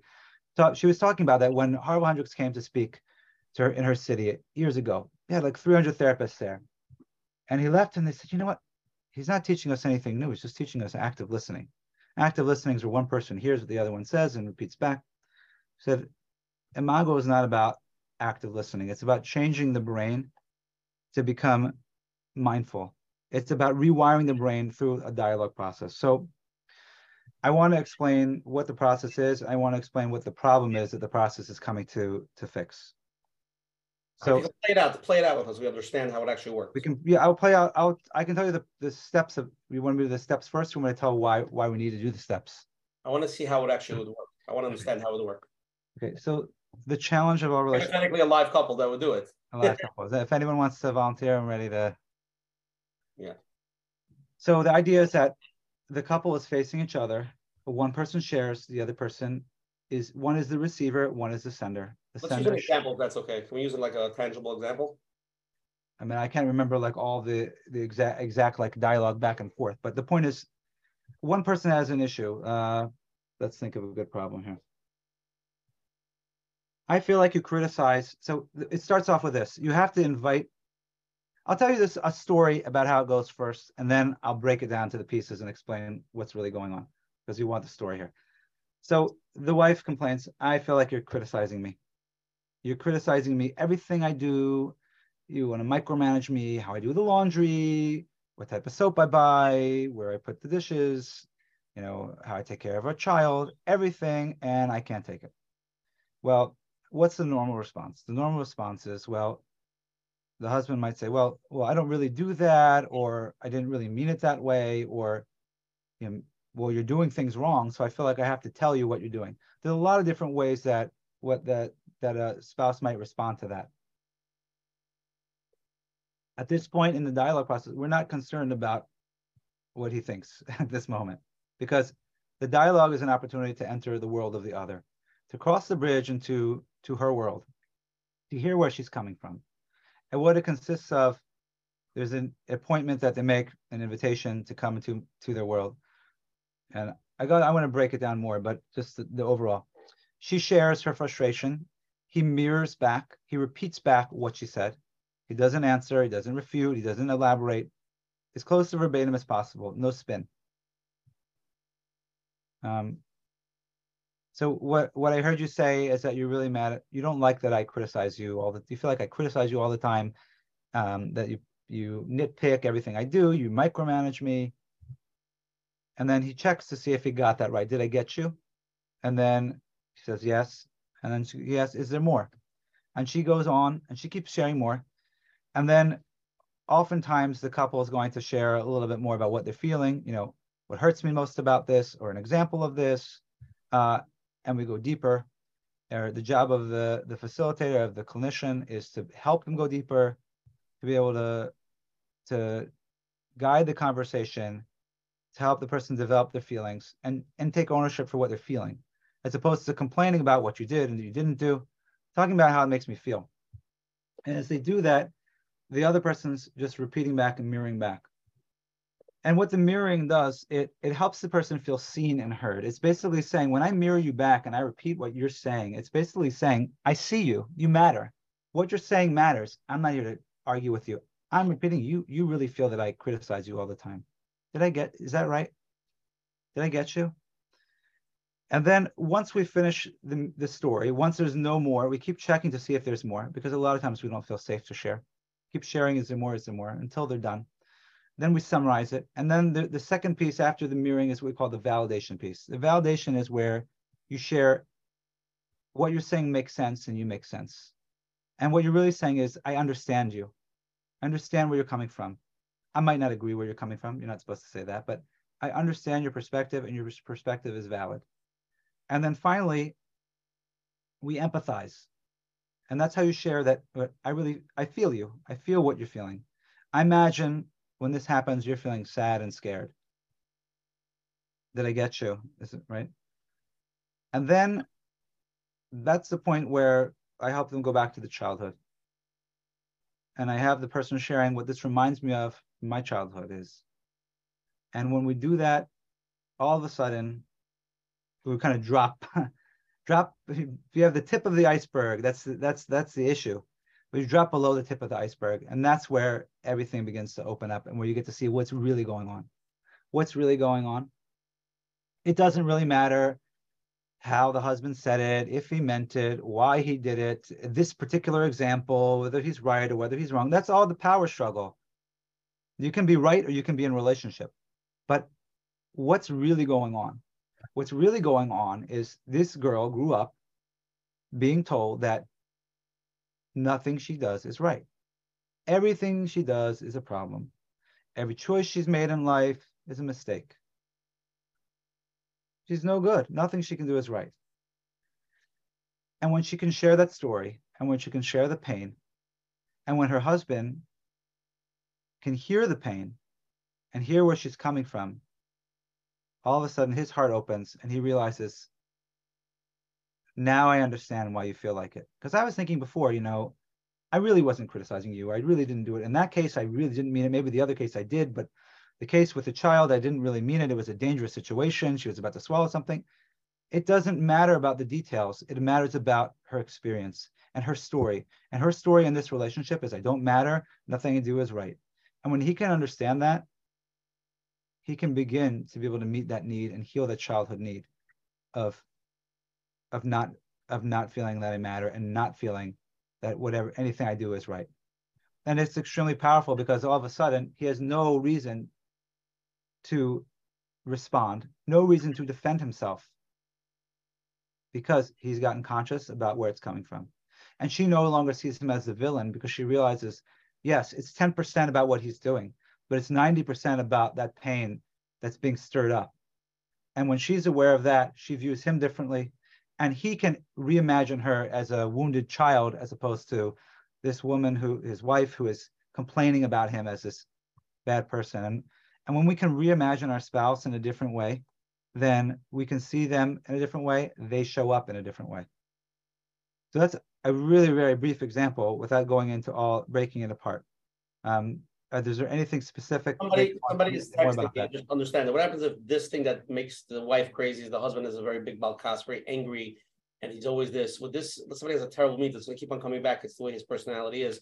Would this imago talking it out help them, even though it's a very bad thing that he's doing, very, you know, anger? people have challenges with their midas, but the question is, if a person is feeling safe and connected, are they going to start screaming at somebody? And this is why it's important to explain this a little bit of a hakdama to what we just said with all this. I said a few times about safety, but I never really elaborated on what it means. The goal of this process is creating safety. It's not about solving the problem. It's not about troubleshooting. It's about creating safe connection because our ultimate need is to feel safe. So let's think about this from the childhood. We talked about we're we are marrying someone that marriage is the unfinished business of childhood. We are attracted to somebody who's going to remind us of our childhood. Now, when we felt threatened growing up, when we felt in a situation that was uncomfortable, we learn ways of protecting ourselves. We call these adaptations. So we either shut down or or we make a lot of noise. So I had this couple today and we're talking about this. One of them is we call it the turtle, and the other one is the hailstorm. So what does the turtle do? The turtle grew up. He grew up in a home where he had, you know, his parents, and he had an, a brother, and his brother was a big troublemaker, and he was, and his brother would constantly get under his parents' skin, and it was just he was a big handful, and there was always drama. There was always tension in the home, and it, of course, it's very uncomfortable. So, what did he do growing up in order to feel safe? He decided, you know what? I'm going to make myself small. I'm going to go to my safe place. I'm going to go in my room, read my read my books in my bed, and I'm going to be okay. And that was his survival mechanism. And we we call this a minimizing energy. The minimizer in the relationship is the one who either is conflict averse. They either freeze or they submit. You have the other person in the relationship who which, which happens with everything in Imago. When Imago is like opposites attract, that we usually find somebody, the thing we need most from them will be the hardest for them to give. So we're going to find someone who's going to really push a button. So we're going to, the turtle is going to marry a hailstorm. So the hailstorm is the maximizer. They are going to fight or flight. That's the person that grows up in a home. Maybe they feel that they're not being noticed. Maybe they feel that they're they're not important. So what do they do? They don't go into their shell, they make a lot of noise. They say, hello, hello, where are you? Notice me. And it's it's really, and what happens, and this can dovetail some of these things about about um, disorders and things like that. A lot of we say that all bad behavior ultimately comes from lack of safety, which means when a person feels under threat, they're going to go to a very primitive part of our brain. So we have a model we call the triune brain, where we break the brain into three parts. I do my little brain, you can my little handy dandy brain uh, model here. You have what we call the reptilian brain, or that's the brain stem. That is where like the autonomic nervous system. That's what keeps us alive. That's what helps us, you know, modulates our breathing. Um, that's where, that's where we the kind of our knee-jerk reactions are programmed. Then you have the emotional brain, the limbic system, and then you have the prefrontal cortex and the the more logical part of our brain, the problem solving part of our brain. When we don't feel safe in a relationship, or in, in, in general, when we're in danger, you know, if you think about if a person is being chased by a by an animal or something, what are they going to do? They're going to go into the the stress response kicks in, and they're not thinking about what am I going to have for dinner tonight. They're thinking about one thing only, and that I need to stay alive, I need to survive, I need to protect myself and that's how we how we act as, as human beings we have a negativity bias we are looking for danger we're looking to protect ourselves from danger that's again that's a primal need to survive that's that's really like you know we talk about the the Yetzer Hara, the you know the that raw energy, the nefesh habehamis. That's the ego. I mean, that's really what it's all about. That the ego is a great word like from the Baal Shem Tov. He says, It says when when in Parshas Veschanan, when Moshe Rabbeinu was relaying the story of Kabbalas HaTorah, and we had it this past two weeks, when he was relaying in Parshas Veschanan, he said that the Jewish people, we didn't want to hear directly from Hashem. It was too much for us. So he said, you know, you you relay the message, Moshe Rabbeinu. So he said, I stood between you and Hashem. So the Baal Shem Tov says, Anechi, the I, the sense of I, the ego, that's what gets in the way between a person and Hashem. And that's what gets in the way of a relationship. The I, the ego.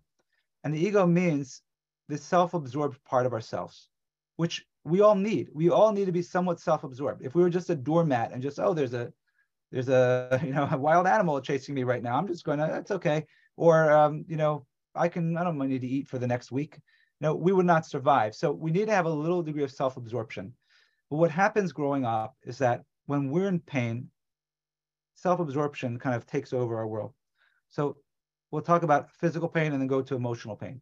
When a person's in acute physical pain, if they stub their toe, I remember one time I was a little boy and a bench fell. And I don't know how, how it worked, but I had an injury. I broke my middle finger and it really, really hurt. I was in intense pain. And people were saying, Oh, can I help you? And are you okay? I'm like, Get away, leave me alone. Like, don't talk to me. I couldn't even, it hurts so much. And when a person's in pain, we become self absorbed. When a person's in emotional pain, we also become self absorbed and we all are we all carry our own baggage. We all have our no one has a perfect life. No one had a perfect childhood. We had a good childhood. We all have our pain. And you know we think of ourselves as these like you know adults and you know pretty uh, functioning adults. But if you imagine we're all kind of like these and imagine a couple comes in they're really two wounded children and you can imagine almost like hobbling along emotionally now they call it the walking wounded right it's like we're we're walking, we're functioning, but we're wounded and we become self-absorbed and reality becomes all about us. So for example, I begin I think that because like must think the same way I do. I like this particular flavor of ice cream. That means everyone else must like that. No, intellectually, it's absurd to think that. Why would everybody like the same thing? Doesn't make any sense. But ask yourself. We'll get to something, you know, politics people can't seem to think how anybody could vote for the other person, you know, without getting into specifics or uh, whatever party. How could you? How could you? How could you vote for this person? He's this. He's that, and the other person party thinks the same way about the others. This is a very symbiotic way of looking at things. Talk about emotional symbiosis. That I see everything from the lens of myself. And I liken this in the beginning of a relationship. It's like when Adam and Chava were created, the Gemara says that were created du partsufin, that there was there was a one fused body with two two faces, and they were both facing the other way. And it's like, you know, if you're you're glued to the back, one per I go this way, then I schlep you with me, vice versa. And it and that's what I like into the beginning of a relationship. It feels so good because we feel we're one, but we are one and I am the one. It feels so great because you're just like me. And on the one hand, you are just like me because we believe you're a couple is two halves of one you know, two halves of one soul. You're connected, but what happens in the power struggle is when you when you realize that your spouse is not you. You don't agree. You don't see, think your, your spouse is not your carbon copy. That feels very unsafe. So when we feel unsafe and in the power struggle, and we go into those defensive mode, we go right back into the turtle or the house hailstorm that we call the reptilian brain or the, the reactive brain, which means we cannot respond logically to the situation. And which also means which also means that if you're in you're going to marriage counseling and you're fighting like you do at home and you're yelling and screaming at each other then you're going to get the same result. It's like einstein's definition of insanity doing the same thing over and over again expecting a different result it's not going to change because you're still in that lizard brain and that's why people can say what's so what is this with this imago what's the difference between I have people who have argued about the same issue for years, and they come and do an imago dialogue, and all of a sudden I finally understand why this bothers you. I never understood until now, even though we talked about this for years, why this bothers you. I finally, oh, I have an idea what we can do. All of a sudden, why? What has changed? Because when a person feels safe, when a people person feels heard, all of a sudden they don't need to be spending their energy protecting themselves. They get the access to their full brain, and we have all the answers, which means you don't need a therapist to tell you what to do. You don't need a therapist to solve your problem. You need somebody to help facilitate your safe connection. And when you can feel safe, you can access your own inner brilliance. And together as a couple, you can decide what you want to do. And This is where it's an organic process. It's not a forced process. Um, so the safety is extremely important. And that's why the mirroring, even though the mirroring enables you to cross the bridge and enter to the other, to leave the I behind, to leave the anochi behind, to really experience the other and not feel threatened. It's like going to a foreign country.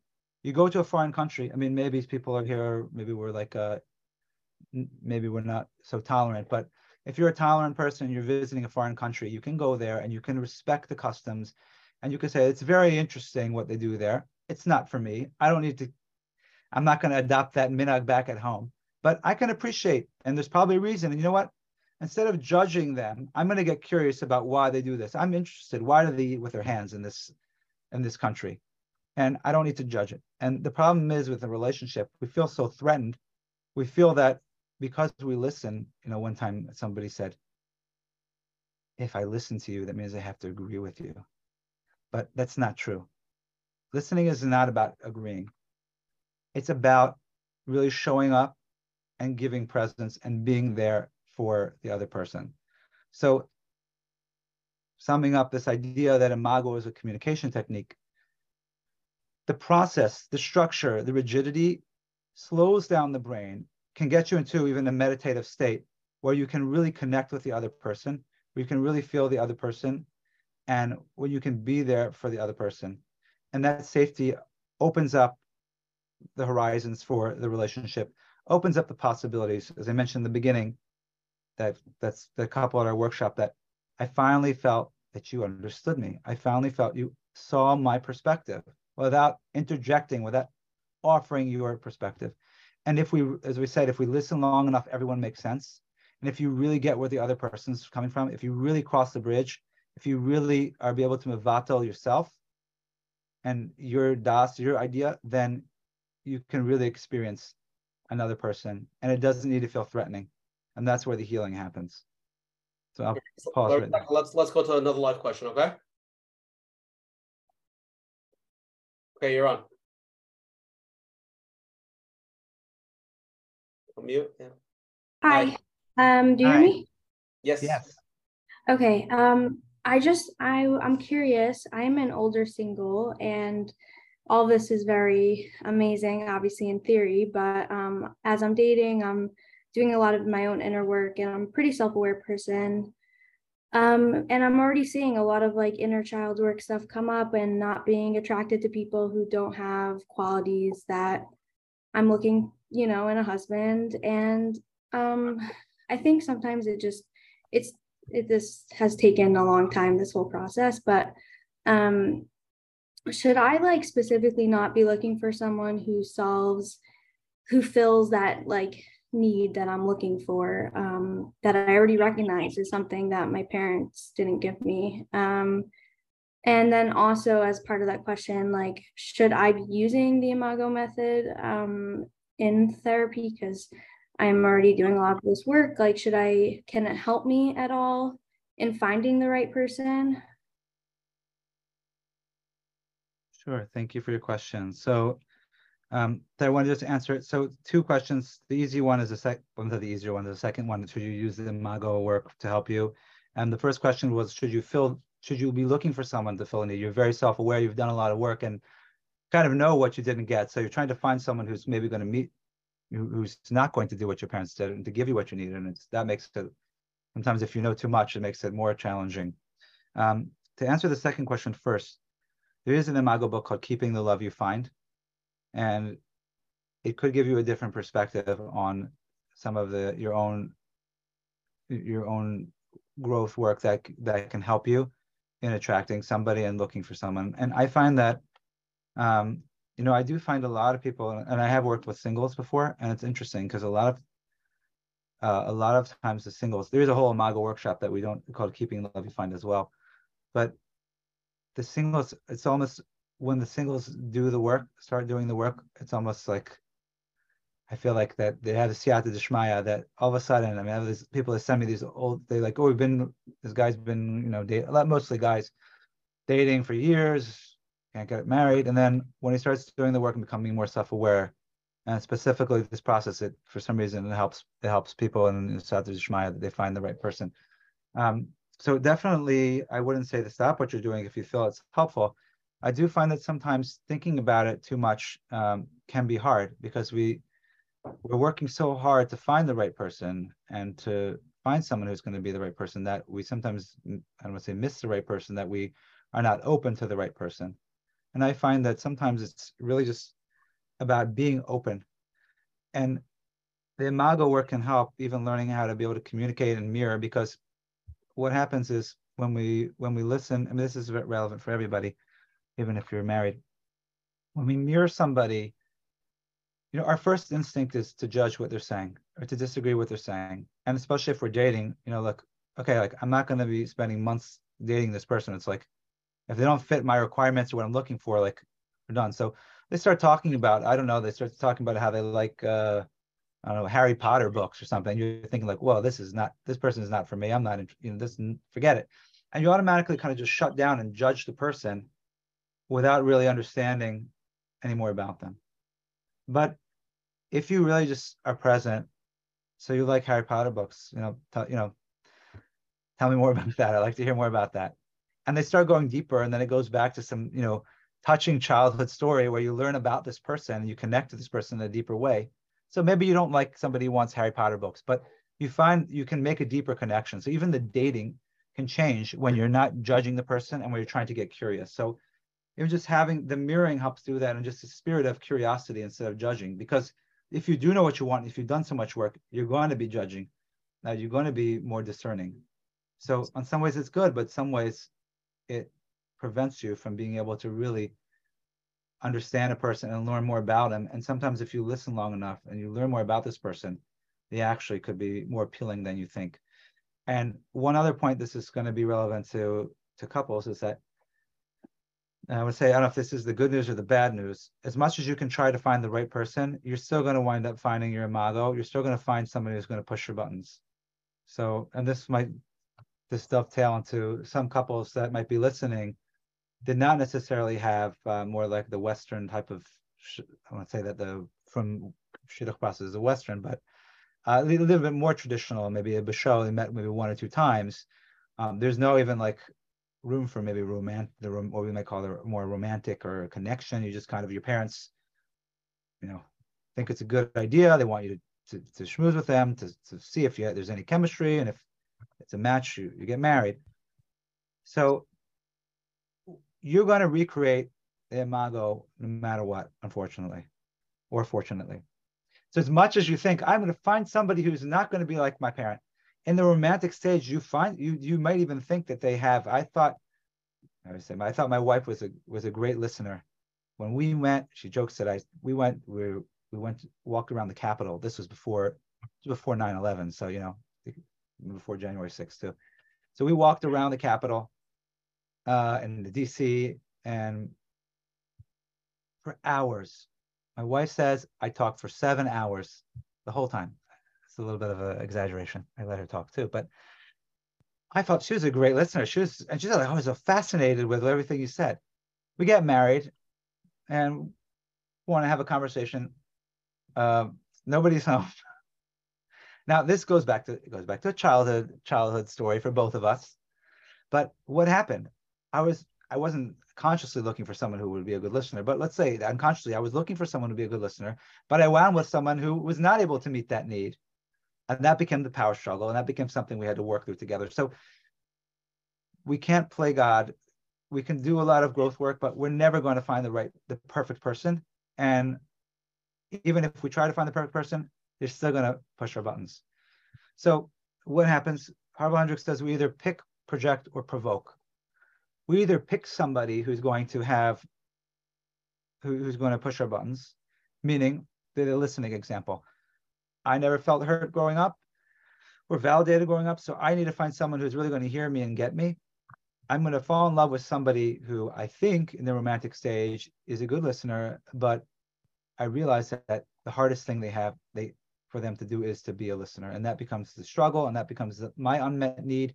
That becomes the growth work that my spouse has to do as they help me heal. They grow and their inability to listen, which comes from their own childhood, you know, challenge. That's Beautiful. one. That's pick. I would say one, two, two, two, project.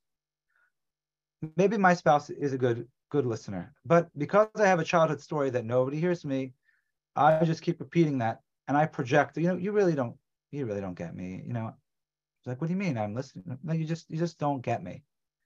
Or I provoke. I complain. You don't hear me. You don't understand me. You don't get me. Until there's like, you know what?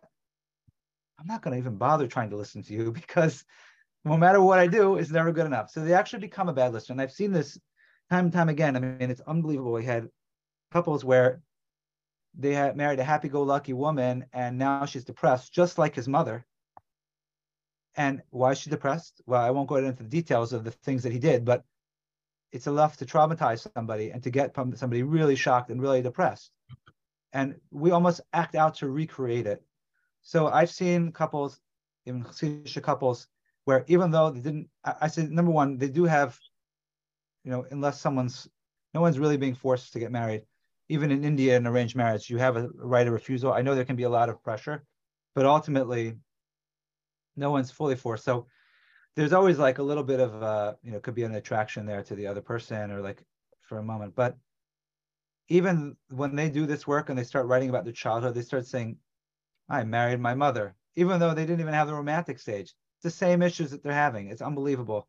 You see that it works even that. So again to summarize this for people who are wondering how does this work if you didn't have a romantic stage people that are dating how is this going to work who should i marry you want to marry someone that you feel like you have a connection with, that you have enough in common, you have enough of uh, you know, common values in a life in a life uh, mm-hmm. you know, life goals together.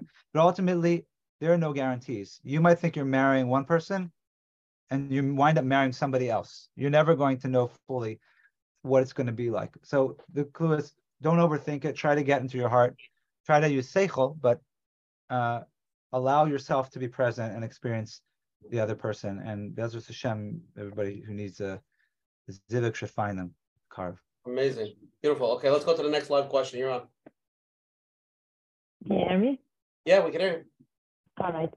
Um, I don't know if it's part of the um, modality or this is the main focus, but he kept mentioning that has to do with um, childhood. Um, is it always the situation? Like, um, I'm trying to see, like, I know, um, like, I would say my friend, yeah. I'd say my husband, I know, breathes his parents, but I don't think that's the same on my end. I'm sorry, I couldn't, I think I couldn't really understand the question fully. Um, it sounded like you're wondering if there's always a childhood connection. Yes. And then what was the last? In both. No, the question is if it's always a childhood connection in both. In both both sides. Yes. Right. So it's always you know my favorite couples are when they come in and everybody knows exactly what the childhood is and it makes it really easy and very tearjerker and very beautiful and emotional and healing and it's great. Uh, but not every couple is able to do that. Um, there are various reasons. Imago would say that ultimately it does go back to the childhood. Um, I would say that it goes back to the childhood or it goes back to some type of traumatic event. So, for example, if somebody had was married before and they had and their spouse left them or they had a traumatic relationship, then um, it makes sense why a person would be reacting the same way in in their subsequent relationship. Or if they had a traumatic event in life, as I mentioned before, with the person in the car accident. So, and I've even seen it come up with siblings. It's interesting. It's like they couldn't find anything with their parents, but they felt like almost like their sibling was their mom. Uh, they're looking for someone who is their sibling. The idea that I think the way to look at it in a broader perspective is everything in life is an opportunity for growth and healing. Hashem sends us relationships, sends us situations, where Shkacha pratas, to be able to work and heal and to make a tikkun. Nothing's random. So the idea is, what is it that I have to learn from this situation? What is it that I have to learn from this marriage? Um, so normally it's healing the childhood, but sometimes there's something else that comes up but I wouldn't, you know, drop it too quickly. I don't push it with people. I don't believe in you have to go with the resistance. Don't believe in like pushing someone and and shaming them. Sometimes what happens in a relationship, especially if one person is more self-aware, and this happens a lot if people do self-growth. Um, you know, they think, well, like I'm all aware of my childhood, and and then and you're not, and then this is why we're not progressing because you don't want to you don't want to understand your childhood. And that becomes a problem also. Um, so yes, in theory, would it be easier? Would it expedite the process? Would it be more healing? Yes, but you can't go on, you, your spouse can't go on your timetable. So you have to be pre- really what this process teaches us to be present, to be patient, and that even if you can't go back to the childhood, to be able to create a safe environment for each other to be able to connect. So sometimes if you continue doing this work, it's about getting still. Um, I think a lot of us, especially, you know, we spend a lot of time in our head and not a lot of time analyzing things and trying to figure it out. You know, we're, we're good at that. Um, but this becomes a challenge in therapy. And I find some, sometimes with, with Jewish couples, it's more of a challenge because, you know, we, we are, we, we might, we tend to be analytical, you know, we're taught in school to learn, you know, learning Gemara, we're learning how to, all the different fine, fine points and splitting hairs and all that. Uh, and it serves a purpose. But in a relationship, you know, you want to think of you don't want to think about I have to solve your your your spouse is a shver Rambam. You want to understand what's going on. Why is it why are they acting the way they do? What can I do to get curious about? There must be an answer. I know there's an answer. If there's a stira, if there's a contradiction, you know, we're learning there's a stira, you know, a contradiction in, in something. We know that there's an answer. Maybe we just don't get it because we're, you know, we're not smart enough. But if we believe there's an answer and if we we can really connect, we can find that answer. So the same thing in a relationship, to be able to believe that there's something deeper there beneath the surface, but it's not for you to pull it out of your spouse. It's not for you to judge them that they can't figure it out. It's about creating safety, about creating being patient and being there. And sometimes it happens that if you could just sit there and be patient, sometimes we, we need to do like a guided imagery to help a couple go back because there's so much in their head and there's so much trying to figure out. They're they're afraid to go back to their childhood. Their, their childhood was too painful to even address it. So yes, it's it's really important, but you know, I think Harville Hendrix is even moving more away from emphasizing the childhood, even though it really, you know, I said blows up every blows up the power struggle very easily. But ultimately it's about creating safe connection. And if we can do that and we can remove the negativity and toxicity and bring more positivity into the relationship and have a safe connected relationship, that's ultimately what what we want. Here's a interesting question that came in. So it says I got divorced a few months ago after many years of therapy. I've tried and tried, but to no avail. Are you telling me that it's partially my fault? This, this person is starting to feel guilty. Okay, so chas v'shalom, um, I'm not here to judge anybody. Uh, there's something called Gittin. There's a whole masechta in Shas. Um, we're not, we don't divorce is something that is is always a, technically an option, uh, but it's not an ideal. Uh, it's not lechachila. The mizbeach is boicha if when someone gets divorced. The Gemara says the, the mizbeach, uh, the altar cries that you know it's not ideal, uh, and everyone has to make the decision that they feel is best for them. Uh, and I, and I would never say it's someone's fault. Um, it's a it's very complicated because there are a lot of factors involved. A lot of people's divorces I find are unnecessary, but it's not because they didn't try and doesn't not because they didn't go to therapy. But sometimes the therapy just wasn't helpful, or sometimes the therapy made it worse. A lot of people say, I had a couple that I was working with a few weeks ago, and they said, I hated my husband more after going to therapy than before. You're scaring. You're scaring people. What? You're scaring people from therapy. But I'm not I'm scaring people from therapy. That's not my idea. Ideal. Know, I, I once wrote a book, uh, sorry, an article called "How My Marriage, How My Therapist Restored My Marriage," and a lot of people were upset about it. A lot of clinicians were upset about it. Um, and but a lot of people called me and said, "This is what happened to my marriage," and because and, and I want to be nuanced here there are many, many good therapists, and there are many good couples therapists, and they don't have to be Imago therapist. It doesn't matter. Whatever therapy works helps a couple. That's you know harbe drachim l'makom. There are many different ways to connect. There's many different ways to heal. Um, I personally feel that Imago is wonderful and really does things that other other modalities don't do. But somebody could be trained in Imago and doesn't mean that they're a good therapist. Um, I wouldn't necessarily, Uh, know, oh, because someone got even certified, I wouldn't necessarily send my my child there without knowing the person and feeling familiar with them and feeling that they have, you know, get the process and the values. So, but something that people should know as consumers that unfortunately we don't always know what we're getting ourselves into. We think, okay, as a therapist, they they know they went to school, they know what they're doing, etc. I saw a statistic once. I actually give a I give a, a continuing ed class for therapists, one in Imago, and then I do a, one for uh, competency and uh, ethical issues in couples therapy. So one of the things we talk about is competency. One of the ethical requirements, you know, for I don't know what coaches have to do, but for licensed therapists, they have to be competent. You can't just say like, I'm not going to work with, uh, you know, substance abuse because I took one course in my master's program on substance abuse. I don't, I'm not completely ignorant about substance abuse. I have couples where one person's in recovery, but they're getting help with for their for their for their addiction. But I'm not going to claim to work with to do substance abuse. I'm not going to work with children because I don't I don't have a specialty in that. Um, now, a lot of times though, I, the study said the it said 80% of people who work with couples have only one course of marriage and family therapy. That's what you get in school. So what you get if you want to get a license, a master's level license, at least my knowledge when I was in school, you had to have one one course in marriage and family therapy. I don't remember much about that course, you know, the genogram and all that stuff. Someone did a report on Imago, but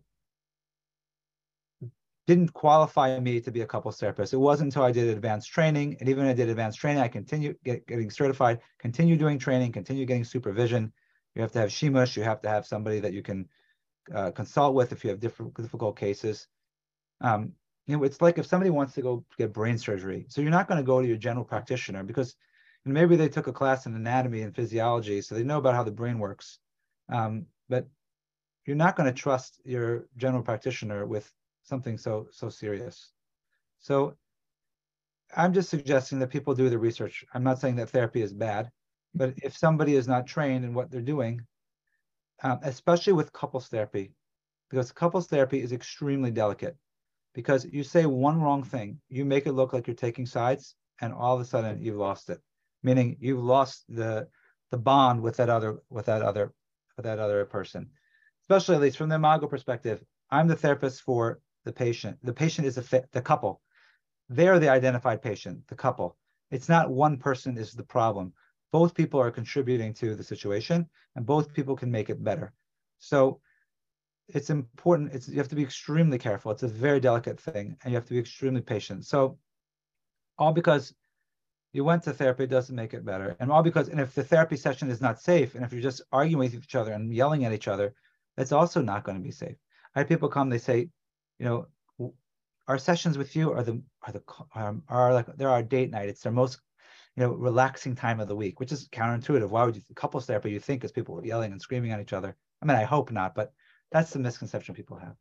So the idea is you want to be discerning. You want to do your research uh, as a as a consumer. You want to make sure that you're finding somebody that that you you learn about their approach, you learn about their training, you feel you feel a connection with them, and you know you didn't say Dishmaya, the person's a good a good shliach to help you.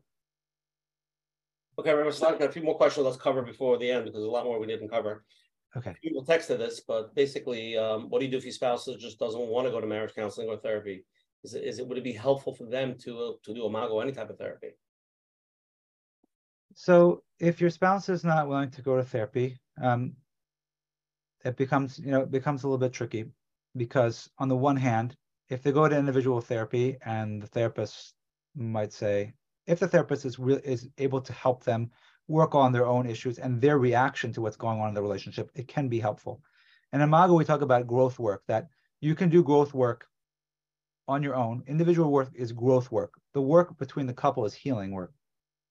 Because as we said, you're marrying someone who's going to be able to heal your childhood, be able to recreate the childhood and experience it differently. A relationship with a therapist is as much as it can be healing, it's artificial because there's a transaction there. It's transactional. You pay them, the time is up. With your spouse, you're living with them. Uh, on the other hand, if you so you don't want to go to somebody who's going to kind of um, fuel the fire and make you think about how bad your spouse is and encourage you to get divorced, which some, sometimes people do that. If someone's going to help you take ownership for your role and help you be a better person, a better partner, then it can be helpful. But ultimately, the best is if you can get get your spouse to be in the relationship, in the therapy with you, because we find that it expedites the process. That when you're what you can think and hear on the phone, a lot of times when people will call me before we work together and I hear one one person sharing, and I have an whole idea of what what the situation is going to be like. And then when I actually have, and then I hear the other situation, and then when I actually have them come into to work together, we're able to deal with the issue a lot simpler than they thought. But it can seem much more complicated than it is. So ideally come together. If you're not coming together, do your best to work on yourself, to understand your triggers, to see how you can be a safe partner. How can I not trigger? Because it's a ripple effect. As we said, this dynamic of the turtle and the hailstorm. When I go into my shell, then my wife feels, where are you? You're absent. I need to get make some noise and you know put some hail on your shell to wake you up to get you come out. What does that make me do? Makes me go into my shell further. And it's a vicious cycle. But if one person can change, if the hailstorm can work on being a safer partner and stop hailing, if the turtle can stop withdrawing and checking checking out, then all of a sudden the stimulus for the other person to react is missing. And that can change the dynamic in the relationship. So yes, it's better to do it together. It's much more powerful. It's much it expedites the process. But if you work on yourself and learn about what you're doing to the in the relationship and what you contribute to the space, then it definitely can make an impact. Let's do one more question. We have so many more to ask you, but it's getting late. I've been in therapy and worked out my younger life issues and traumas, but I'm still struggling in my current marriage. Can it still be connected to my past issues, or could it be just possible separate adult issues, marital issues?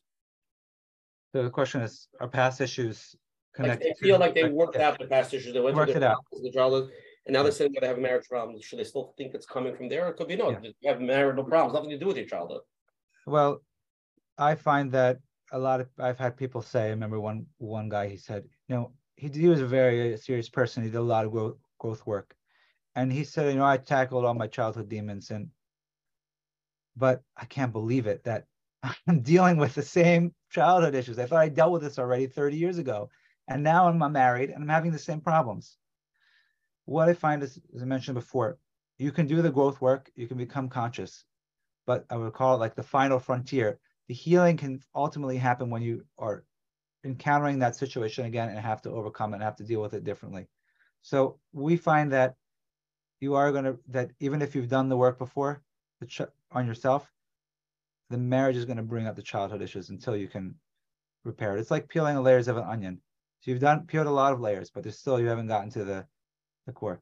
And I said sometimes you can have issues that compound on it from previous relationships or traumas in your life that are not necessarily childhood. So here's here's another question. I had a very hard and unstable upbringing from my divorced parents. My wife comes from a pretty nice, stable home. I just got married and I'm feeling nervous if I could be um, a good husband. According to st- statistics, people who come from a broken home have a much higher divorce rate. So how's it going to work? He's nervous. Yeah, he's nervous. Or You know- what could he do? This is something that a lot of people deal with because unfortunately there's a lot more divorce. But on the one hand, a child of divorce has it hard because they had they they had just the, by virtue of being you know, there's always a question is it worse to be in a home where your parent where there's no shalom bayis and there's fighting or is it better that at least the parents are you're living in you know the parents get divorced well it doesn't really help you know my my wife and anything i share this is public uh we talk about this openly and uh share more of our story at our workshops but um you know my wife's parents got divorced when she was 11 it was very difficult as a child and sometimes she was like you know she used to say i used to she used to pray that she, they would get divorced um but it wasn't better afterwards because when it's especially when it's not amicable one person doesn't want it then you wind up you this happened a lot i see this a lot that it becomes contention if you don't work out the issues even couples that we i deal with couples that are trying to kind of even want to get divorced in a way that's a amicable way where they or at least try to discern and figure out what's going on it's important because it does impact the child. So the question is, someone who comes from a divorced home, are they worse off? They, someone who has baggage and uh, their parents were fighting all the time also, it's not necessarily a good situation to be in, and that also impacts the child. But I found that also, on the other hand, people who come from divorced homes, they often are more motivated to work on the relationship. The challenge is they don't have the they don't necessarily have some of the tools. And another challenge is that they see that that there's always an option to leave. For me, my parents have been married for gosh, older than I older than I am. So it's almost late 40s, or uh, late 40s, maybe almost 50 years. And for me, like it didn't even cross my mind. There's like there's no there's no exit. There's no option. So you have that, I'm, I'm a stubborn person also and a committed person. But when a when a person, my daughter just reminded me in the chat, 49 years. So now it's almost 50. So when you when yeah, it's it's a different. It's not a Charlotte for me. I'm not going to. Not even. It's not an option. But someone who comes from a divorced home, even if they're working really really hard, they still see like, okay, it might be an option. And I do see that with couples that people who come from divorce homes sometimes feel like they have more options, whereas people who don't, it's not an option. But with that said, Imago believes that people attract people who are just as wounded as they are. So we talk about, and this is going to get too technical, but just briefly, we're all wounded somewhere on the developmental scale. So there's different stages of development. We have attachment wound. Attachment when there's this zero to 18 months when the baby is forming the attachment with their parents, where they have a secure attachment or a non-insecure attachment. And those couples are very volatile. A lot of times they don't even come to therapy. You can't get them to therapy. They can't do it. They, they're just so volatile and they're so wounded, like a child that was abandoned growing up. Um, where someone becomes so one becomes like the clinger, and one becomes the avoider, and you have this dynamic as you go up the, the developmental food chain. So we find that people are wounded on the same level, or sometimes people do the growth work. So, for example, you could come from a stable home, you have your own issues. They might not be as traumatic. Uh, you know, when I compare my wife's childhood and my childhood, it's day and night. But she worked on herself and worked through the issues on her on her own as she grew up, which helped her get to a higher, you know, higher level on the food chain. Maybe I did my own work too, and we met each other, and that's where we needed to be. So to think, and this is a very, this becomes problematic for a person to think.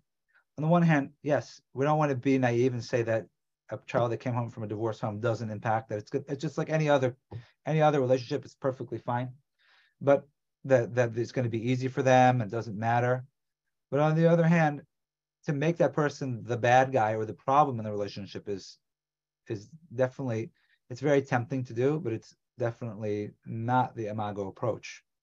Because we say that you're you're as I said you're you're marrying someone equally as wounded. So there's no this dichotomy where you think like I'm better than you and I'm more more advanced than you. And and that's very judgmental and it's doesn't not helpful for the process. So I would say yes, I understand why you're nervous. And just do your best to to learn about relationship, do your best to stay connected, do your best to be aware of what your childhood was like and how it's impacting you and impacting how you interact in relationship and you know, B'ezras Hashem, if you work together, then you can create a healthy and stable and loving home. Yeah, beautiful. I was slacking. Okay, let's go to closing now. Um, somebody texted me. It seems like everybody has childhood issues, no matter what we do. but uh, yeah, the child again. It doesn't have to be that people think. It doesn't have to be you were traumatized. Something little for a child. It's the child's perspective. As you become a parent, you start realizing why did that's such a big issue for me. I understand why my parents were like that to me. I have my own kids that are doing the same thing. And just seeing like a child, I give like an example, like we're just a quick example. We were going down uh, tubing down the river, and I was with my kids. My wife was waiting for us at the other end, and my youngest was with me. And all of a sudden, he's a pretty fearless guy, and he was starting to cry, and he wanted to get out. I'm like, we can't get out. Like we're going down the river. We all your siblings are going, we, we can't go anywhere. We have to keep going. Mommy's waiting for us. And you know, I felt really bad at the moment because on the one hand, I you know I could have been more validating to him. But on the other hand, we had an agenda. We needed to, to be there. We couldn't stop. So even though I wasn't trying to wound him, he still might. I mean, I'm not saying I traumatized him, but he could still feel. You didn't really validate my feelings. You really weren't there for me. You kind of dismissed my needs. In the end, he had a blast and he was fine. But in that moment, his experience and my intention are not necessarily the same. And that happens with uh, you know countless examples where parents mean well, and the child they're just not attuned to their child. They just didn't meet the child's need. It doesn't mean they were horrible. It doesn't mean they're abusive. So we all have things, and some of these things are more uh, more subtle, um, but we all have unmet childhood needs, things we could have used more of, and that's gonna we're gonna see them play out in our relationships, and that's what imago therapy posits. Okay, Shkoyach. Rebbe Slack for coming on tonight. Give one this chizuk and trying. I, I think I understand it. I You understand it now? I hope you I understand so. it. Yes, I can keep yes. keep going uh, if you want. I think I understand it, and it's tremendous chizuk, and uh, hopefully we covered a lot. There was still a lot more questions I couldn't get to. People wanted to ask. Sorry about that. Um, but uh, Mitzvah, we come back at the end down the road. Yeah. Uh, night share share 133. Again, if anyone wants to join the WhatsApp chats, please WhatsApp me at 848-525-0066. It's 848-525-0066, or you can go to menachemberfeld.com, sign up for the weekly emails, get the replays, and see the flyers who's coming on. Again, for if everybody's here the first time, every Sunday night at 9:30 on the site Zoom ID, we have different abundant different topics. Next week, February 26th, we have an amazing share with Yeshua Katz, lives in Eretz Yisrael now. He's living in Lakewood, and he has a practice in Lakewood and in Eretz Yisrael. Very, he's very successful from what I heard, and uh, he's going to be helping what we're talking about: emotionally connected parenting, practical parenting tips to help nurture connected, confident, and a happy child. So hopefully that uh, somebody was texting me, what can we do to help our kids to, you know, they should be healthy when they get married, you know, with the connection part. So tune in next week. We're going backwards. It's so important. I'll tell you, it's so important because when I'm with these couples, sometimes I'm thinking like, if we only we could parent our kids better, we wouldn't. They wouldn't be in my office here, struggling. Yeah, So, I think we all try. We all try. Okay, so please join us next week. Mitzvah should be a meaningful program. Everything is recorded. Mitzvah will be on menachemberfeld.com. If anybody has any questions, you can email coachmenachem at gmail.com. Again, tonight's share is 133. If you want to listen to it on the phone, we can listen to tomorrow, Mitzvah on 848 777 GROW. It's 848 777 GROW. Um, if anyone wants to get in touch with Rabbi uh, Shlomo Slatkin, you could email him, right? It's rabbi at the marriage restorationproject.com. What the website is the marriage restoration project.com. We'll put in the email. I'll put in the chat in a minute. Um, right, and they can get a hold of you. That's the correct way, Rabbi yeah, you can get a hold of me, the Marriage Restoration Project. If you want to come to one of our workshops, if you're interested in getting training to be a certified imago therapist, I can lead you on, you know, to where, where you need to go for that. If somebody wants to come to one of your retreats. Yeah, so you're going to come to our retreats. We have uh, we have one coming up March 19th and 20th, Sunday, Monday in Baltimore. It's a great time. I know it's right before Pesach, but you know it's a way to clean out the chametz in your relationship, to go into the seder with yishuv hada'as, with connection, uh, and much more will be a much more enjoyable experience after. Okay, so reach out to, to Rabbi Slatkin if you know it can be helpful anyway. And thank you to all our advertising sponsors, Liquid Scoop, Elinero from Five Town Central, Chayla Kaufman from JCN, Jewish Content Network. Rabbi Slatkin tonight was a very deep, a very deep and very powerful share. Really, really enjoyed it. I finally understood it. I think it's tremendous. I'm sure we should all get there. Amen. Okay, Coach Menachem closing, Rabbi Slatkin, leave us with, with the good closing. Something, think, think now. I'm giving you two minutes. Okay. Coach Menachem. First- Yes, Rabbi Slatkin, first of all, thank you very much for your time. And like we heard, like Rabasha said, it's deep and we heard you need patience for this and uh, it takes time. And uh, maybe you tell us soon how many how many sessions you know is you, do you give for Imago to, for to work? Does it work in one or six? But um, those parents who the truth is where life is growth every day we're learning and we're growing. And growth you sometimes meet yourself in places where it's uncomfortable. You're learning new things about yourself about your spouse. And those who are worried what can i do for my kids? Because i don't want them to go through what i'm going through. That's that feeds to anxiety also. You know we're trying our best. And no matter what we're going to do they're going to be on their journey and we are on, our, on ours. So really, what we have to do is take care of ourselves to learn how to slow down, realize what our triggers are, to see why we get into these power struggles, and that itself will help your kids. in Hashem, first of all, now growing up, and then when they grow up, they will go through the same thing, not in a painful way. It's part of the growth, whether they do it on their own or they go to a third party to help them out.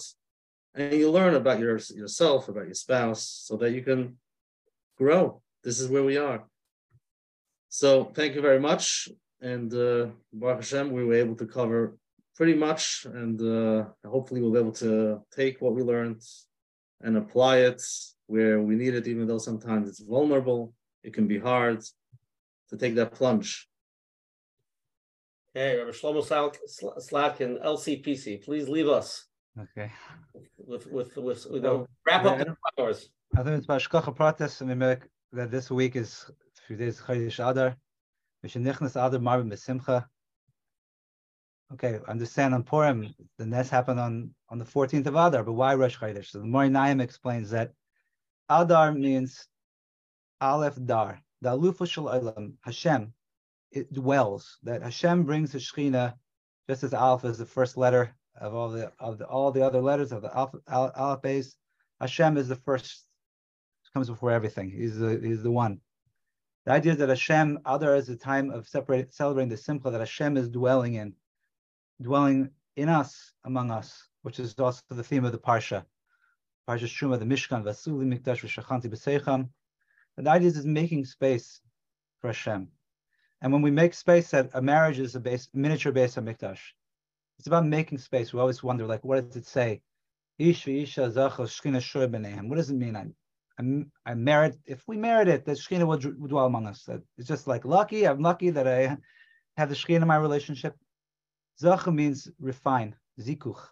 That when a when a husband and wife work on refining themselves, work on refining their midos, work on making space for each other, creating a safe space in the relationship.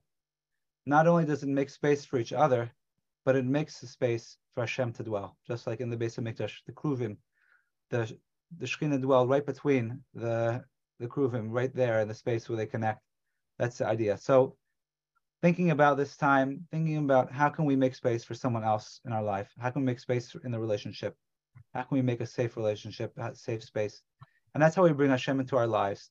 And there's no greater simcha than that. That is a simcha that we experience by the wedding, and that's a simcha that we can experience when we have a loving and safe relationship. So I want to thank thank you very much for this opportunity to to join your show tonight and to learn with everyone. And please be in touch if you have any questions. I'm happy to, to answer. Good. everybody, have a good night. We'll see you much next week. February 26th, we're Yeshua Katz from Israel. Looking forward. Good night, everybody. Night.